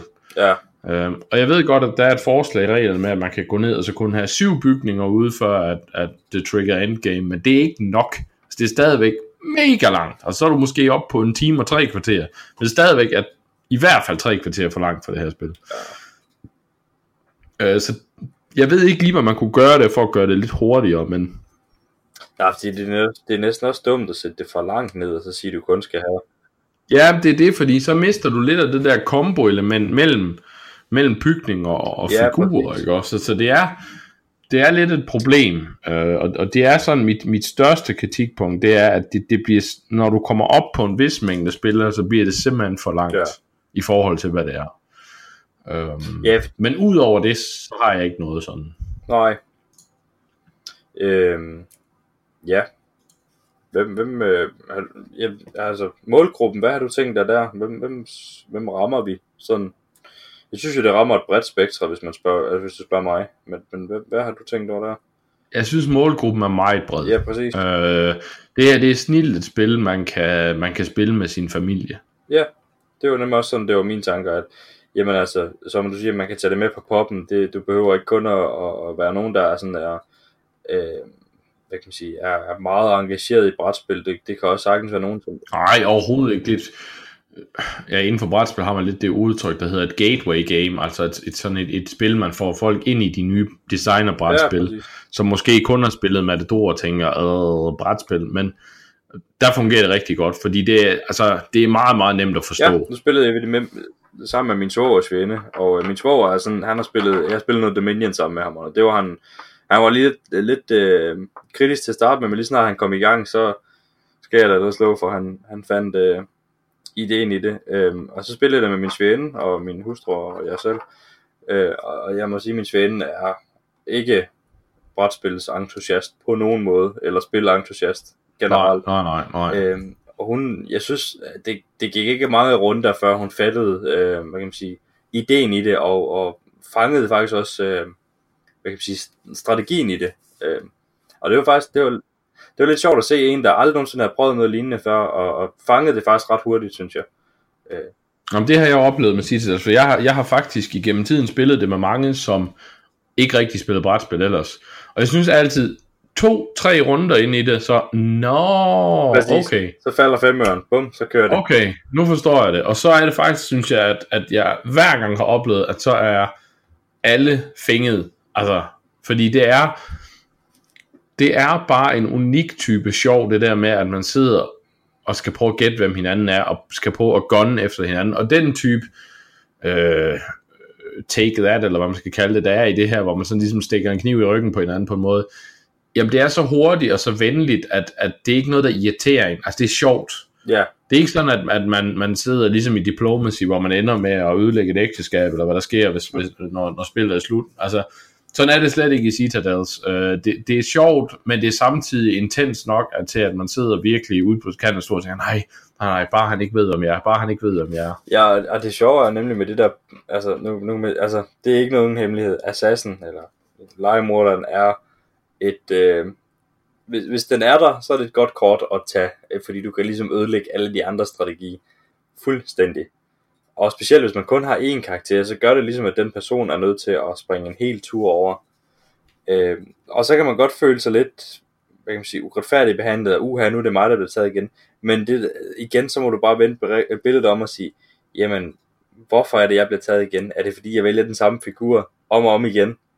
Og det er det, der gør det. Men her, kom, her kommer der et balancerende element, synes jeg, som, som faktisk er ret interessant. Ja, For her er det nemlig rækkefølgen kommer ind. præcis. Fordi legemorderen er altid den første.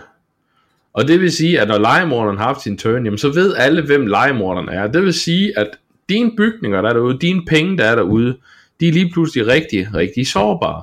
Nemlig. Fordi når jamen, jeg ved, at Jens han er legemorderen, og Jens har rigtig mange penge, han valgte at gå efter kongen. Jeg er tyven. Når jeg siger der bare, at jeg, slår jeg stjæler fra legemorderen, fordi jeg ved det Jens, jeg ved, hvad penge jeg får. Det er det. Og, og det gør, at det, der er en balance der. Ja, lige præcis. Og det, at, altså, man bliver sådan lidt nødt til, at det det, jeg synes, der er godt, det med, at du bliver nødt til at, at vælge strategi for hver runde. Du kan ikke bare sidde og sige, Nå, jamen, øh, nu har jeg et rimelig godt setup her, jeg bliver bare ved med at køre den samme karakter, fordi, jamen, så er det, at, at så bliver du bare slået ihjel, eller stjålet fra, eller hvad nu ellers. Ja, og det synes jeg faktisk, at det er et rigtig sjovt element, at du bliver hele tiden nødt til at, at finde sådan en, en flydende balancegang. Hvad, hvad skal man gøre? Hvad, nu er jeg nødt til at spille lidt mystisk, og, og specielt, altså hvis I ikke har prøvet det, hvis I skal prøve det, så prøv det at spille to mand sammen. Eller over for hinanden. Nej, man, det er, det er ubeskriveligt sjovt. Hold nu op. Ja, det er det. Er det. Det er, det er, det er rigtig sjovt. Uh, det er et rigtig sjovt spil. Ja. Altså det, det er sådan bedst måde at beskrive det på. Det er rigtig sjovt, og det er, det er sådan et spil, man, man, man, man sagtens kan spille i sådan lidt festligt lag, og har nogle gæster, og siger, "Ah, nu skal vi lige, nu skal vi lige stikke lidt til hinanden og have det lidt sjovt. Og der, der fungerer det rigtig godt. Og reglerne er super simple. Ja. Altså, det, det er meget, meget nemt at gå til. Alle kan lære det her. Også selvom, hvis du sidder derude og tænker, jamen jeg spiller ikke rigtig brætspil, men jeg kunne godt tænke mig at prøve at kaste mig lidt ud i det, så er altså et rigtig, rigtig fint sted at starte. Fordi du får alt det sjove fra de nye brætspil, uden at du skal være bange for, at du skal sidde og, og, og svede over en stor regelbog. Altså læse den igennem et par gange, eller at sidde og have den fremme øh, igen med navnene, fordi det kan godt lige tage et par runder lige at blive vant til dem. Øhm, men, men altså, du har jo regel øh, sættet fremme hele tiden, og, og sidder og læser i, i det der, og er der noget, man er tvivl om, så er det altså relativt nemt at finde ud af, og, og det kræver ikke det helt store. Det, jeg synes, det, Det er meget, altså din tur er meget simpel jo sådan Ja. ja. Du gør det, din rolle øh, siger, du skal gøre, og så kan du øh, tage guld eller kort, og du kan bygge en bygning eller flere, hvis du er arkitekten. That's it. præcis. Det er hele din runde. Det er, det, det er faktisk hele spillet, sådan opsummeret. Så, så altså, ja, tag og giv det en chance, folkens. Det, det, det vil jeg sige. Ja. Skal vi, øh, skal vi kaste nogle karakterer efter det her? Det synes jeg. Nu var det mig, der startede sidste gang, så må det være dig, der starter den her gang. Jamen altså, Citadels, øh, det er en 70'er for mig. En 70'er? Ja, det er det. Jeg synes, det er et rigtig godt spil. Ja. Øh, men tiden det nogle gange kan tage ved lidt større øh, grupper, trækker det lidt ned. Øh, men altså som sådan et, et, et entré til, til, til brætspilverden, synes jeg, det er rigtig godt. Så 70, en rigtig fin karakter. Det er et godt spil. Ja. Solidt spil. Ja, det synes jeg. Øh, det, var, det var også lige min umiddelbart første tanke. Øh, nu har jeg ikke prøvet det. det hvad kan man sige? Det, det, som du siger med det negative med, at det tager for lang tid, det har jeg ikke rigtig oplevet nu, fordi jeg har som sagt ikke spillet mere end, end fire personer. Øhm, så, så jeg endte egentlig også sådan på en, en 70-75 stykker, der, lige der omkring. Øh, jeg vil sige 75 for mit vedkommende. Ja. Ja. Ja. Men øh, det er jo en anbefaling herfra. Helt klart. Så hvis I tager og kaster jer over det, og det er, det er ret billigt, øh, det er ikke et spil, der koster, koster forfærdeligt mange penge. Øh, I skrivende stund kan I købe, kan det erhverves på online butikker for øh, den gamle udgave, altså den gamle version, som jeg på en måde rigtig godt kan lide, den kan fås for øh, 100 kroner plus fragt. Det var ikke galt. Og den nye udgave med nyt artwork og så videre kan fås for 200 kroner plus fragt. Og med den prisforskel, så vil jeg faktisk sige, tag og køb, øh, tag og køb den gamle udgave. Ja, jeg synes faktisk overhovedet ikke, at nu, igen, jeg har ikke, jeg har ikke fordybet mig i den nye, øh, men jeg synes, den gamle, Det eneste, I skal sørge for, det er, at øhm, i den gamle udgave, der er der en uh, expansion, der hedder Dark City. Og der er nogle af udgaverne i de gamle udgaver, hvor den ikke er med. Den er altid med i den nye udgave. Og I skal sørge for at få en udgave, hvor den er med. Øh, den tilføjer nogle ekstra lilla bygninger og sådan noget, som, som lige giver et ekstra element, der er ret sjovt at smide ind, når man har smidt det nogle gange. Smidt det. Når man har spillet det nogle gange, så vil jeg sige, så begynder man automatisk at spille. Og det tilføjer en hel bunke ekstra roller, man kan skifte de gamle ud med, som igen øger øh, genspilsværdien gevaldigt. Ja. Så, så tag og, og, og køb en udgave, hvor du får The Dark City med. Det, det, er, det skal I gøre, simpelthen. Det er en anbefaling herfra. Ja, så lad os kaste os over øh, næste anmeldelse. Ja. Og det er den helt store anmeldelse i den her uge. Det er det helt store spil, der har taget verden med storm. EA's nye kanon kugle inden for Battle Royale-genren. Apex Legends. Spillet med det mest forfærdelige navn siden øh, Måns Glistrup. øhm, Ja, som, som kendt i, imellem os, Ablex. Ablex, ja. Det er det, vi kalder det. Øh, men de her abe, de her abeben, de har, de har, de har, ja, de har aber for nogle ben at gå på, kan man sige. øhm, ja, vi er begge fædre. Ja. I må lære at leve med de dårlige jokes. Øhm, Apex Legends. Joachim, hvad er det for noget? Ja, men altså, kort og godt, øhm, opsummeret, det er et Battle Royale, øhm, for at sige det rent ud, og ja, Der er sådan set, altså, jeg synes ikke, der er så meget mere at sige lige om, hvad det er. Øh, det er et first person battle royale i, i forhold til øh, Fortnite. Øh, og jeg synes, det gør det faktisk uminerligt godt. Øh, hvad, hvad tænker du omkring det?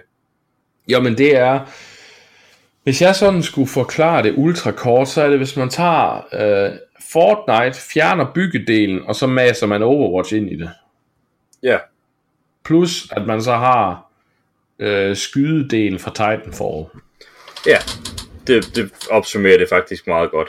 Øhm, og så altså noget, altså, ja, det der med, at du er i, i den her lille squad, og det kommer vi også lidt se ind på senere, at, at man kan, kan genopleve hinanden og sådan noget, når man endelig går hen og dør.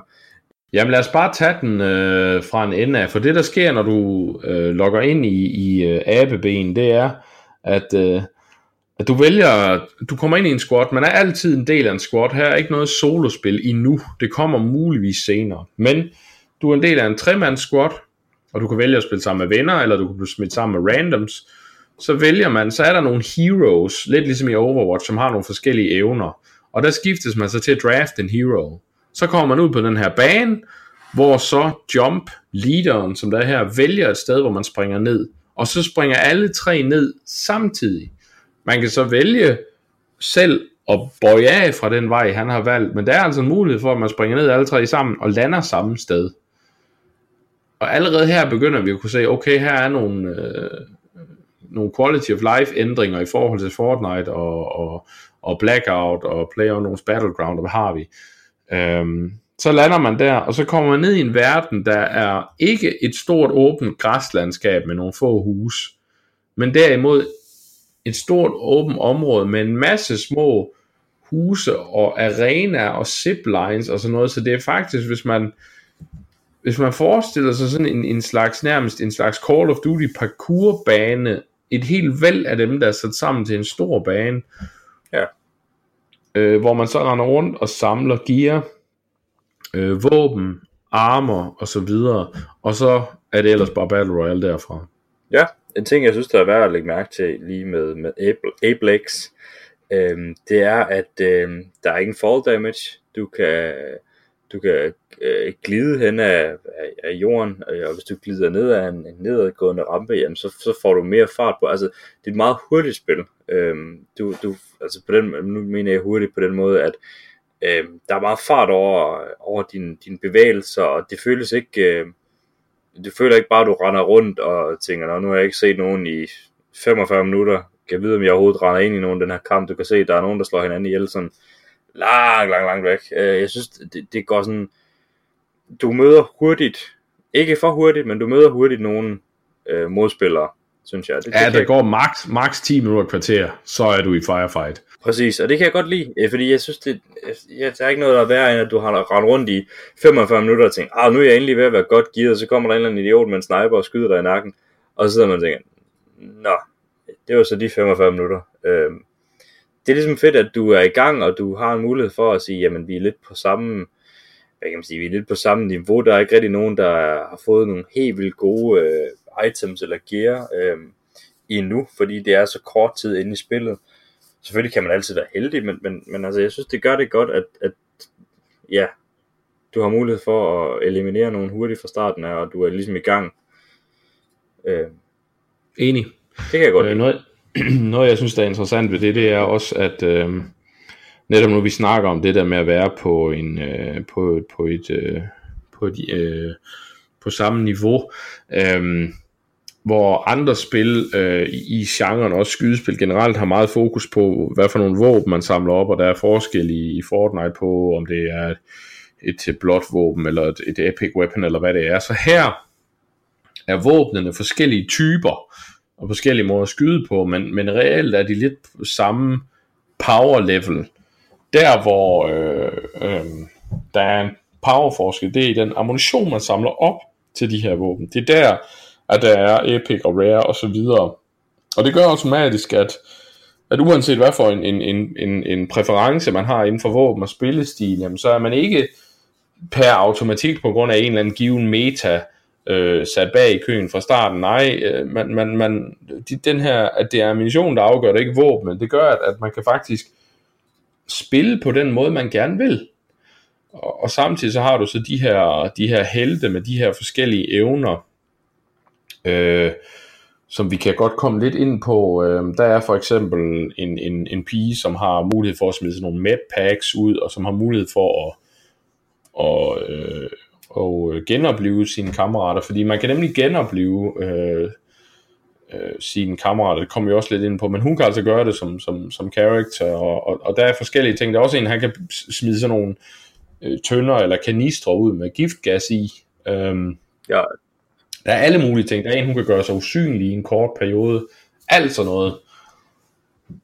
Og, og, øh, og det fungerer super godt at, at gøre hele spiloplevelsen, også det her med, at der ikke er fall damage. Der er sådan nogle ziplines, man kan fly, flyve op af, og man kan skyde, imens man kører op af de der ziplines. Hele oplevelsen er meget, meget mere dynamisk og, og actionpræget end, øh, end Fortnite og, og PUBG og, og Blackout også for den sags skyld. Synes jeg i hvert fald. Ja. Jamen, øh, altså, ja, jeg er enig. Jeg synes, det, det er en god måde at gøre det på. Øh, for det føles, det, det føles dynamisk og, og, og levende på en eller anden måde. Altså, det, du, ja, igen, du er hurtigere i gang. Du øh, måske også på, det er nok ikke nogen hemmelighed, at, at vi to måske ikke lige, det er ikke lige vores genre det her. Øh, det er ikke det, vi gør mest i. Men, men det, Altså, jeg, jeg har tit, jeg har nogle gange betegnet øh, Battle Royale-genren som anti-climax the game. Altså, jeg, jeg kommer ind, og så får jeg rendt rundt i en team, får samlet nogle våben og sådan noget, som du siger før, men så er der en eller anden sniper, jeg lige har over, så bang, så er jeg død. Men det var så det. Okay, jamen så har jeg brugt en time på ikke en skid, og her, der er du kastet ud i action med det samme. Præcis, og og der kan man sige, jamen enten så, så tager du det her til enden, eller i hvert fald højere op, eller så taber du fra starten af, og så kan du starte en ny kamp relativt hurtigt. Øhm, det, det synes jeg er, altså, det er sådan noget, jeg godt kan lide. Ja, nu, nu kan det jo så godt være, at man sidder og tænker, jamen okay, men altså, hvis man bliver kastet lige ud af det samme, så forsvinder alt det her taktik jo med, at man skal gå og gemme sig og sådan noget. Jamen, det gør det ikke helt, fordi der, der hvor det balancerer sig ud igen, det er netop ved, at man kan blive genoplevet. Når du dør, så kommer dine tags, sådan en tag op på mappet øh, til dine squad members, og siger, nå okay, øhm, hvis man inden for en bestemt tid når at samle det op og løbe hen til sådan en revive station, så kan man faktisk genopleve sit squad og komme tilbage i kampen.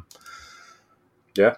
Og det tilføjer igen noget ekstra taktik, fordi så kan det jo godt være en squad, de har skudt en, og så tænker okay, nu render vi hen til den nærmeste øh, respawn station, eller til der, hvor den tag er, og så står vi her og camper og venter på, at hans squad members, de kommer.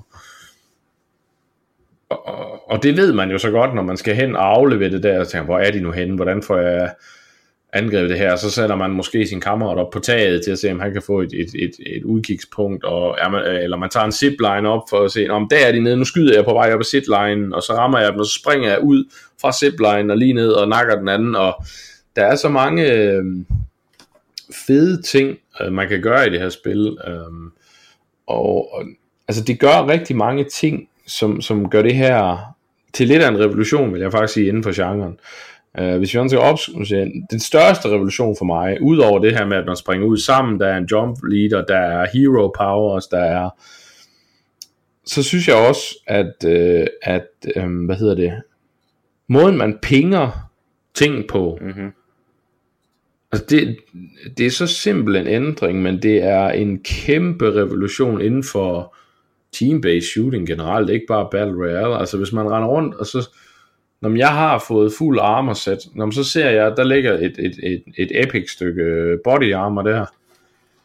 Jamen i stedet for at jeg skal til at sige det over mikrofonen, jeg skal til at skrive, øh, øh, hvis du kommer herhen til mig, øh, jeg, jeg venter her, så kom hen til mig, så, så kan man bare trykke på den mellemste museknap, hvis man er på, øh, på PC, eller en knap på, på controller, hvis man er på konsol, hvor det kører lige så flydende.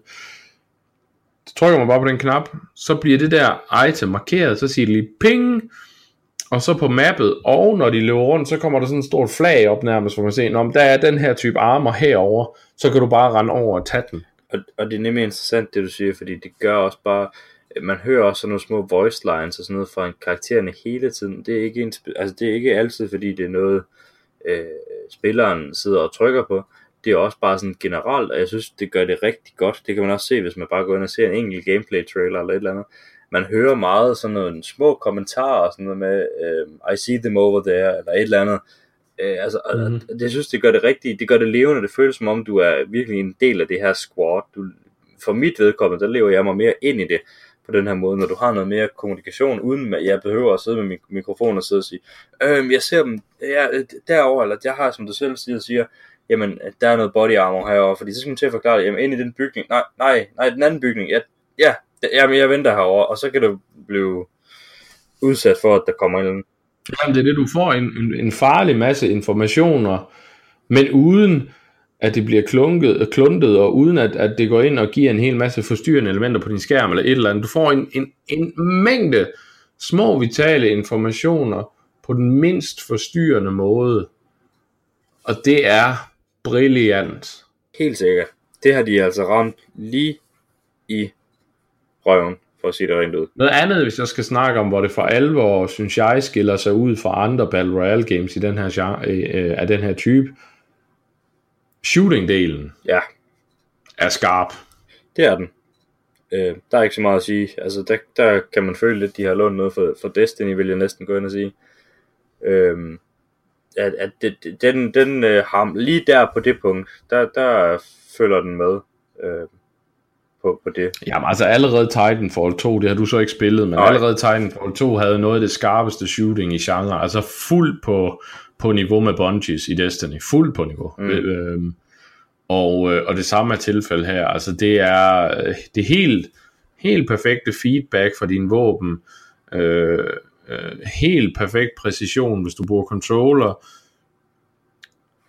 rigtig skarpt også der, øhm, når du rammer nogen i hovedet og på armer og så videre, også når du skyder nogen på armer, jamen så de tal, der springer op fra den damage, du gør, de er i den farve, som kvalitetstypen af armer er. Forskellige kvalitetstyper af armer har forskellige mængder shield, det vil sige, at bare igen, der er sådan en lille, nå okay, det er en lille, mm-hmm, så ved jeg, det. Er så så meget, så skal jeg gøre så så meget damage til den armor. I, altså igen... Det er rigtig mange informationer med meget lidt ressourcer. Ja, lige præcis. Øh, og, men ja. Og det er så effektivt og så genialt lavet, øh, og det er jo, det er jo virkelig, altså det er jo småtingsafdelingen, øh, altså hvad kan man sige, det er, jo, det er jo små ændringer, der bare gør det helt rigtige. Helt enig. De kunne lige, de kunne lige så nemt valgt bare at sige, jamen, men de tal, der kommer op for damage, den er orange eller hvid eller et eller andet, en eller anden farve, og det er den bare generelt det havde bare ikke gjort det samme impact, som det gør nu, øh, ved at det har forskellige farver. Det, det synes jeg simpelthen, det er sådan en, det, det viser også, at dem, der sidder bag det, det er også nogen, der interesserer sig for det. Det er ikke bare en, en, en pengemaskine for dem. Øh, det, de, har, de har tænkt over det her. Det er noget, som de har siddet og spillet, måske nogle af de andre, og tænkt, der mangler et eller andet her. Der, der er noget, der kunne gøres bedre, om vi har ideen til det. Øh, det ved jeg ikke, det er bare min, min idé omkring det. Øh, jeg føler, de gør det godt. Ja, jeg er enig. Noget andet, som jeg synes, det her spil øh, rammer, øh, noget af det der, det er allersværeste i sådan nogle shooter, hvor du har hero powers og sådan noget, det er øh, time to kill. Altså tiden, det tager dig fra at skyde en til personen dør. Mit store kritikpunkt med, med Destiny's PvP på, på PC har jo netop været, jeg synes, øh, i forhold til, at der var shields og så videre, så synes jeg simpelthen, at kill time er alt for lav. Øh, jeg synes ikke Shields er relevant på nogen måde. Øh, det føles ikke sådan i hvert fald. Øh, I Apex Legends, der er det lige tilpas. Altså du kan mærke, der er shields, du kan mærke forskellen på dem, men du bliver også belønnet for, jo bedre shooter du er. Men det føles heller ikke sådan, at når jeg kom lige bag ved ham, så skyder jeg ham i ryggen en gang, eller jeg brugte en power i ryggen på ham, og så vandt jeg. Altså der er, der er, det er tydeligt at se, om der er nogle shields, der er nogle powers og sådan noget, der gør, at som der er balance, og som man har nået at bruge, og som der kan mærkes i gameplayet. Altså de føles ikke bare som en, en eftertanke, der er der som noget, noget, meget, noget, man kan smide ud, og så får man et automatisk kill, eller hvad ved jeg. De er en del af det strategiske gameplay, og det hele kommer ud fra time to kill, fra hvor skarp skydedelen er, fra hvor gennemtænkt hero powers er. Alle de her informationer, man får i de her små quality of life øh, forbedringer, alt sammen gør, at man altså sidder her, samtidig så kører det super flydende, altså virkelig. Ja, enig. Øhm, det gør, at vi sidder med et produkt her, der er så skarp poleret, og selv en mand, der absolut hader Battle Royale-genren som mig, det kan jeg lige så godt sige, det gør jeg, jeg, jeg gider ikke den her genre, jamen jeg kan alligevel, der er alligevel noget, der trækker mig tilbage i Apex Legends. Altså du kommer til mig og siger, Anders, skal vi ind og spille Apex Legends? Jeg vil sige ja med det samme. Jeg vil være klar med det samme. Ja, det er nemlig det. Sådan har jeg det ikke med nogen som helst andre Battle Royale games. Altså hvis du kommer til mig og siger, at har du lyst til at spille PUBG, så vil jeg brække mig en fan og så gå min vej. Vil du komme og sige, har du lyst til at spille Fortnite, så vil jeg sige, at jeg vil hellere bygge Lego-klodser. Men hvis du kommer og siger til mig, skal vi spille Apex Legends, så vil jeg klar med det samme.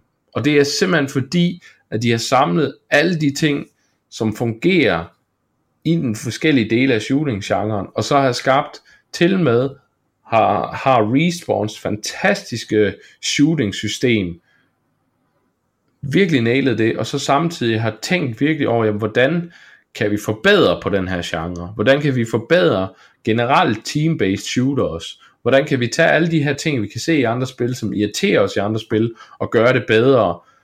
Og det vil sige, at Apex Legends for mig er et sublim, velpoleret, fantastisk produkt, og det har fortjent al den succes. Præcis. Altså, jeg er, jeg er rørende enig. Øhm, jeg synes, det er, ja, der er, de har virkelig ramt hovedet på sømmet. Øh, og, og, og tidspunktet kommer på, som vi også har snakket om i starten af vores podcast, det er også, det, det er også helt fantastisk. Altså, det, det er lige det, der har, der skulle til.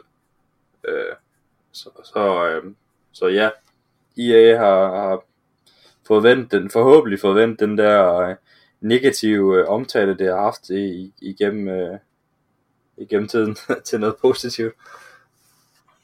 I hvert fald lige med Apex Legends, det må man sige. Øhm, hvis vi sådan skal, skal konkludere, så vil sige, spillet er jo gratis, så tag, hvis du, uanset om du har øh, PlayStation 4 eller Xbox One, eller om du har PC, det kører super flydende på alle konsoller og, og på PC-platformen, hvis du har en bare nogenlunde PC.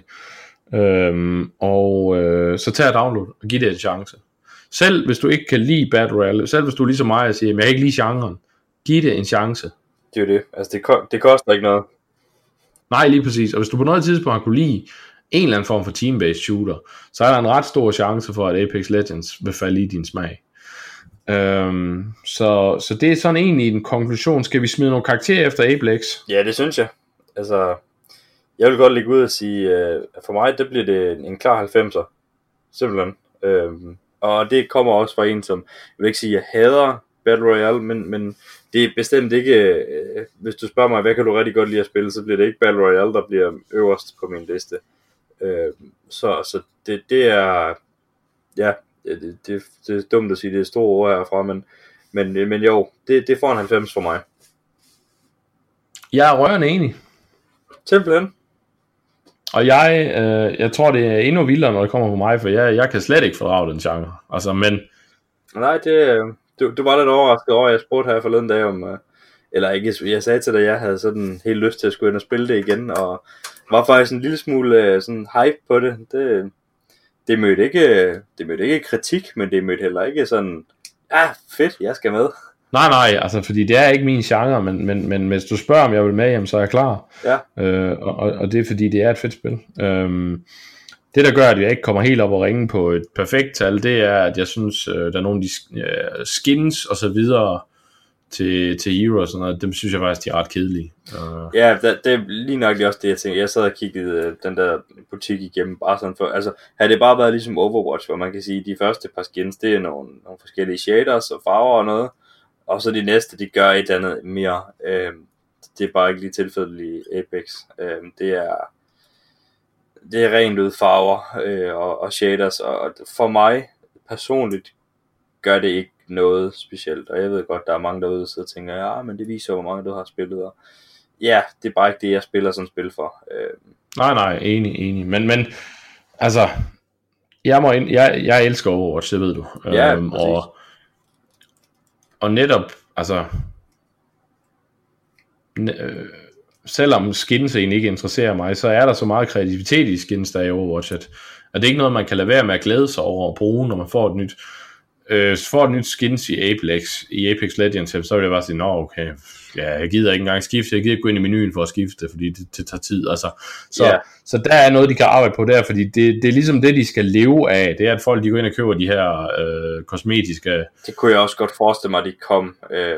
Det tror jeg også, ja ja, det tror jeg også, altså, og, og jeg er da glad for, at de har valgt at sige, jamen vi fokuserer altså alle vores kræfter på at sørge for, at vi har en solid Battle Royale shooter med, med, med nogle forandringer, der for alvor revolutionerer genren, frem for at de siger, at nu bruger vi al vores tid på at lave nogle fede skins, og så glemmer vi at lave en ordentlig shooter. Altså, så, så. Præcis, øh, og det, det, det skal de virkelig ruses for, at, at de har, igen, det føles som om, der er nogen, der har siddet og, og snakket om det her, og siddet og tænkt, der mangler noget på markedet. Der mangler noget, som gør det bedre end Fortnite, PUBG og, og øh, Battle Player og nogen Battleground. Øhm, som gør det bedre end det. Det laver vi. Og så gør vi 100% i det. Ja, som jeg var inde på, så startede de jo faktisk udviklingen det her, inden Fortnite overhovedet kom på markedet.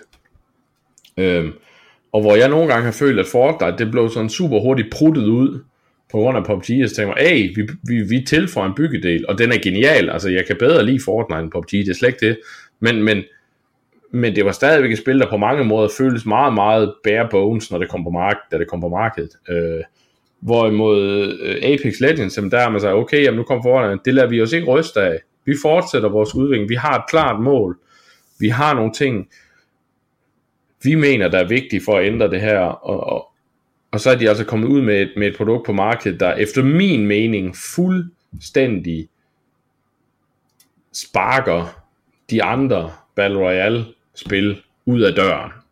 Altså alene de små ændringer i quality of life, og hvor meget bedre shooting-delen er, gør, at, at det her spil er, er det bedste i genren, simpelthen. Lad os bare sige det, som det er. Ja, ja altså, hands down, sådan er det bare. Øhm, fordi den eneste grund til at spille Fortnite over det her, det er, hvis man er forelsket i byggedelen. Og det kan jeg godt forstå, altså det er der nogen, der er rigtig glade for, og, og det er fair nok. Altså, jo, så... men, men, men så hvorfor ikke, altså, og det er bare mit, mit syn på det, hvorfor så ikke spille sådan noget som, det ved jeg ikke, Minecraft, eller en af de mange, mange andre øh, billeder, som er derude, fordi der har du ligesom ikke det der pres over, at der kommer nogen, der slår dig Men jeg tror måske, det er det, de kan lide. Altså, det kan godt være. Have, altså, Altså, det er bare personligt ikke noget, jeg vil synes om. Men igen, det, det er kun mine tanker. Øhm. Og, ja, og, og Epic skal ros for at blive ved med at udgive en masse og udvikle på Fortnite. Det er ikke sådan, altså man skal ikke tro, at vi sidder og siger, at Fortnite det er ikke et spil, der bliver udviklet på. Det er det. Altså de støtter det der spil 100%, og også meget mere end, end Blue, Blue øh, har gjort øh, PUBG. Men, men, men som det er nu, og med de, de kvalitetsændringer, og, og hvor, go, hvor god skydedelen er, og hvordan squad combat fungerer, sådan noget i Apex Legends, der står det bare som nummer et i genren allerede nu efter det er kommet ud. Det er et, et super velpoleret produkt, og får altså 2 gange 90 af, af to gutter, som egentlig normalt ikke er så vilde med genren. Øhm, men det her spil formår at fikse de problemer, jeg har med genren. Mm. Det, det synes jeg er ret imponerende. Det er værd at tage med i hvert fald. Yes. Jamen, øh, jeg tror, det var det for den gang. Det, ja. Øh, næste gang vi vender tilbage om 14 dages tid, så øh, har vi meget mere Anthem. Øh, ja, det bliver også. Rigtig meget Anthem kommer vi til at snakke om der. Øh, og ja, noget mere Wingspan højst sandsynligt også. Øh, til den tid er anmeldelsen af Wingspan i hvert fald kommet ud. Det er Anthem anmeldelsen for håbentlig også. Og så må vi se, hvad vi ellers har at kigge på. Vi... Øh, vi må se, hvad vi vælger at anmelde til den tid. Det må I uh, lade jer overraske af. Ja. Og så uh, ses vi lige pludselig. Og husk, at uh, hvis I gerne vil støtte os, så kan I gå ind på tier, eller I kan bare smide en 5 stjerner ind på iTunes. Det er vi rigtig glade for. Men vi er også glade for, at I bare lytter. Vi er meget imponeret over, hvor mange der gider at høre os to gamle tosser, der sidder og snakker om, om gaming. Uh, Ja, og nu har vi jo nævnt det et par gange, men, men husk vores, øh, vores hovedside joypad.dk, hvor alle vores anmeldelser kommer op, og, øh, og der er altså nogle dygtige folk derinde, der sidder og skriver nogle rigtig gode anmeldelser. Så, øh, så gå ind i derinde og læs, og øh, I kan finde os på, på Twitter og øh, inde på vores, øh, på vores Facebook, Joypad øh, Facebook-side også. Øh, så hvis I har noget, I skal have med, igen siger vi det. Øh, vi vil gerne understrege det, fordi vi vil gerne have noget, vi vil også gerne have noget feedback fra jer, hvis der er noget, I synes, vi kan gøre bedre, eller I gerne vil have med, noget I sidder og tænker over skriv til os. Øh, vi tager det gerne med i vores, øh, vores podcast, og om ikke andet, så tager vi det i hvert fald til efterretning og, øh, og øh, ser, om vi ikke kan arbejde på det. Ja, men øh, det var det. Ja. Vi ses næste gang, folkens. Hej hej.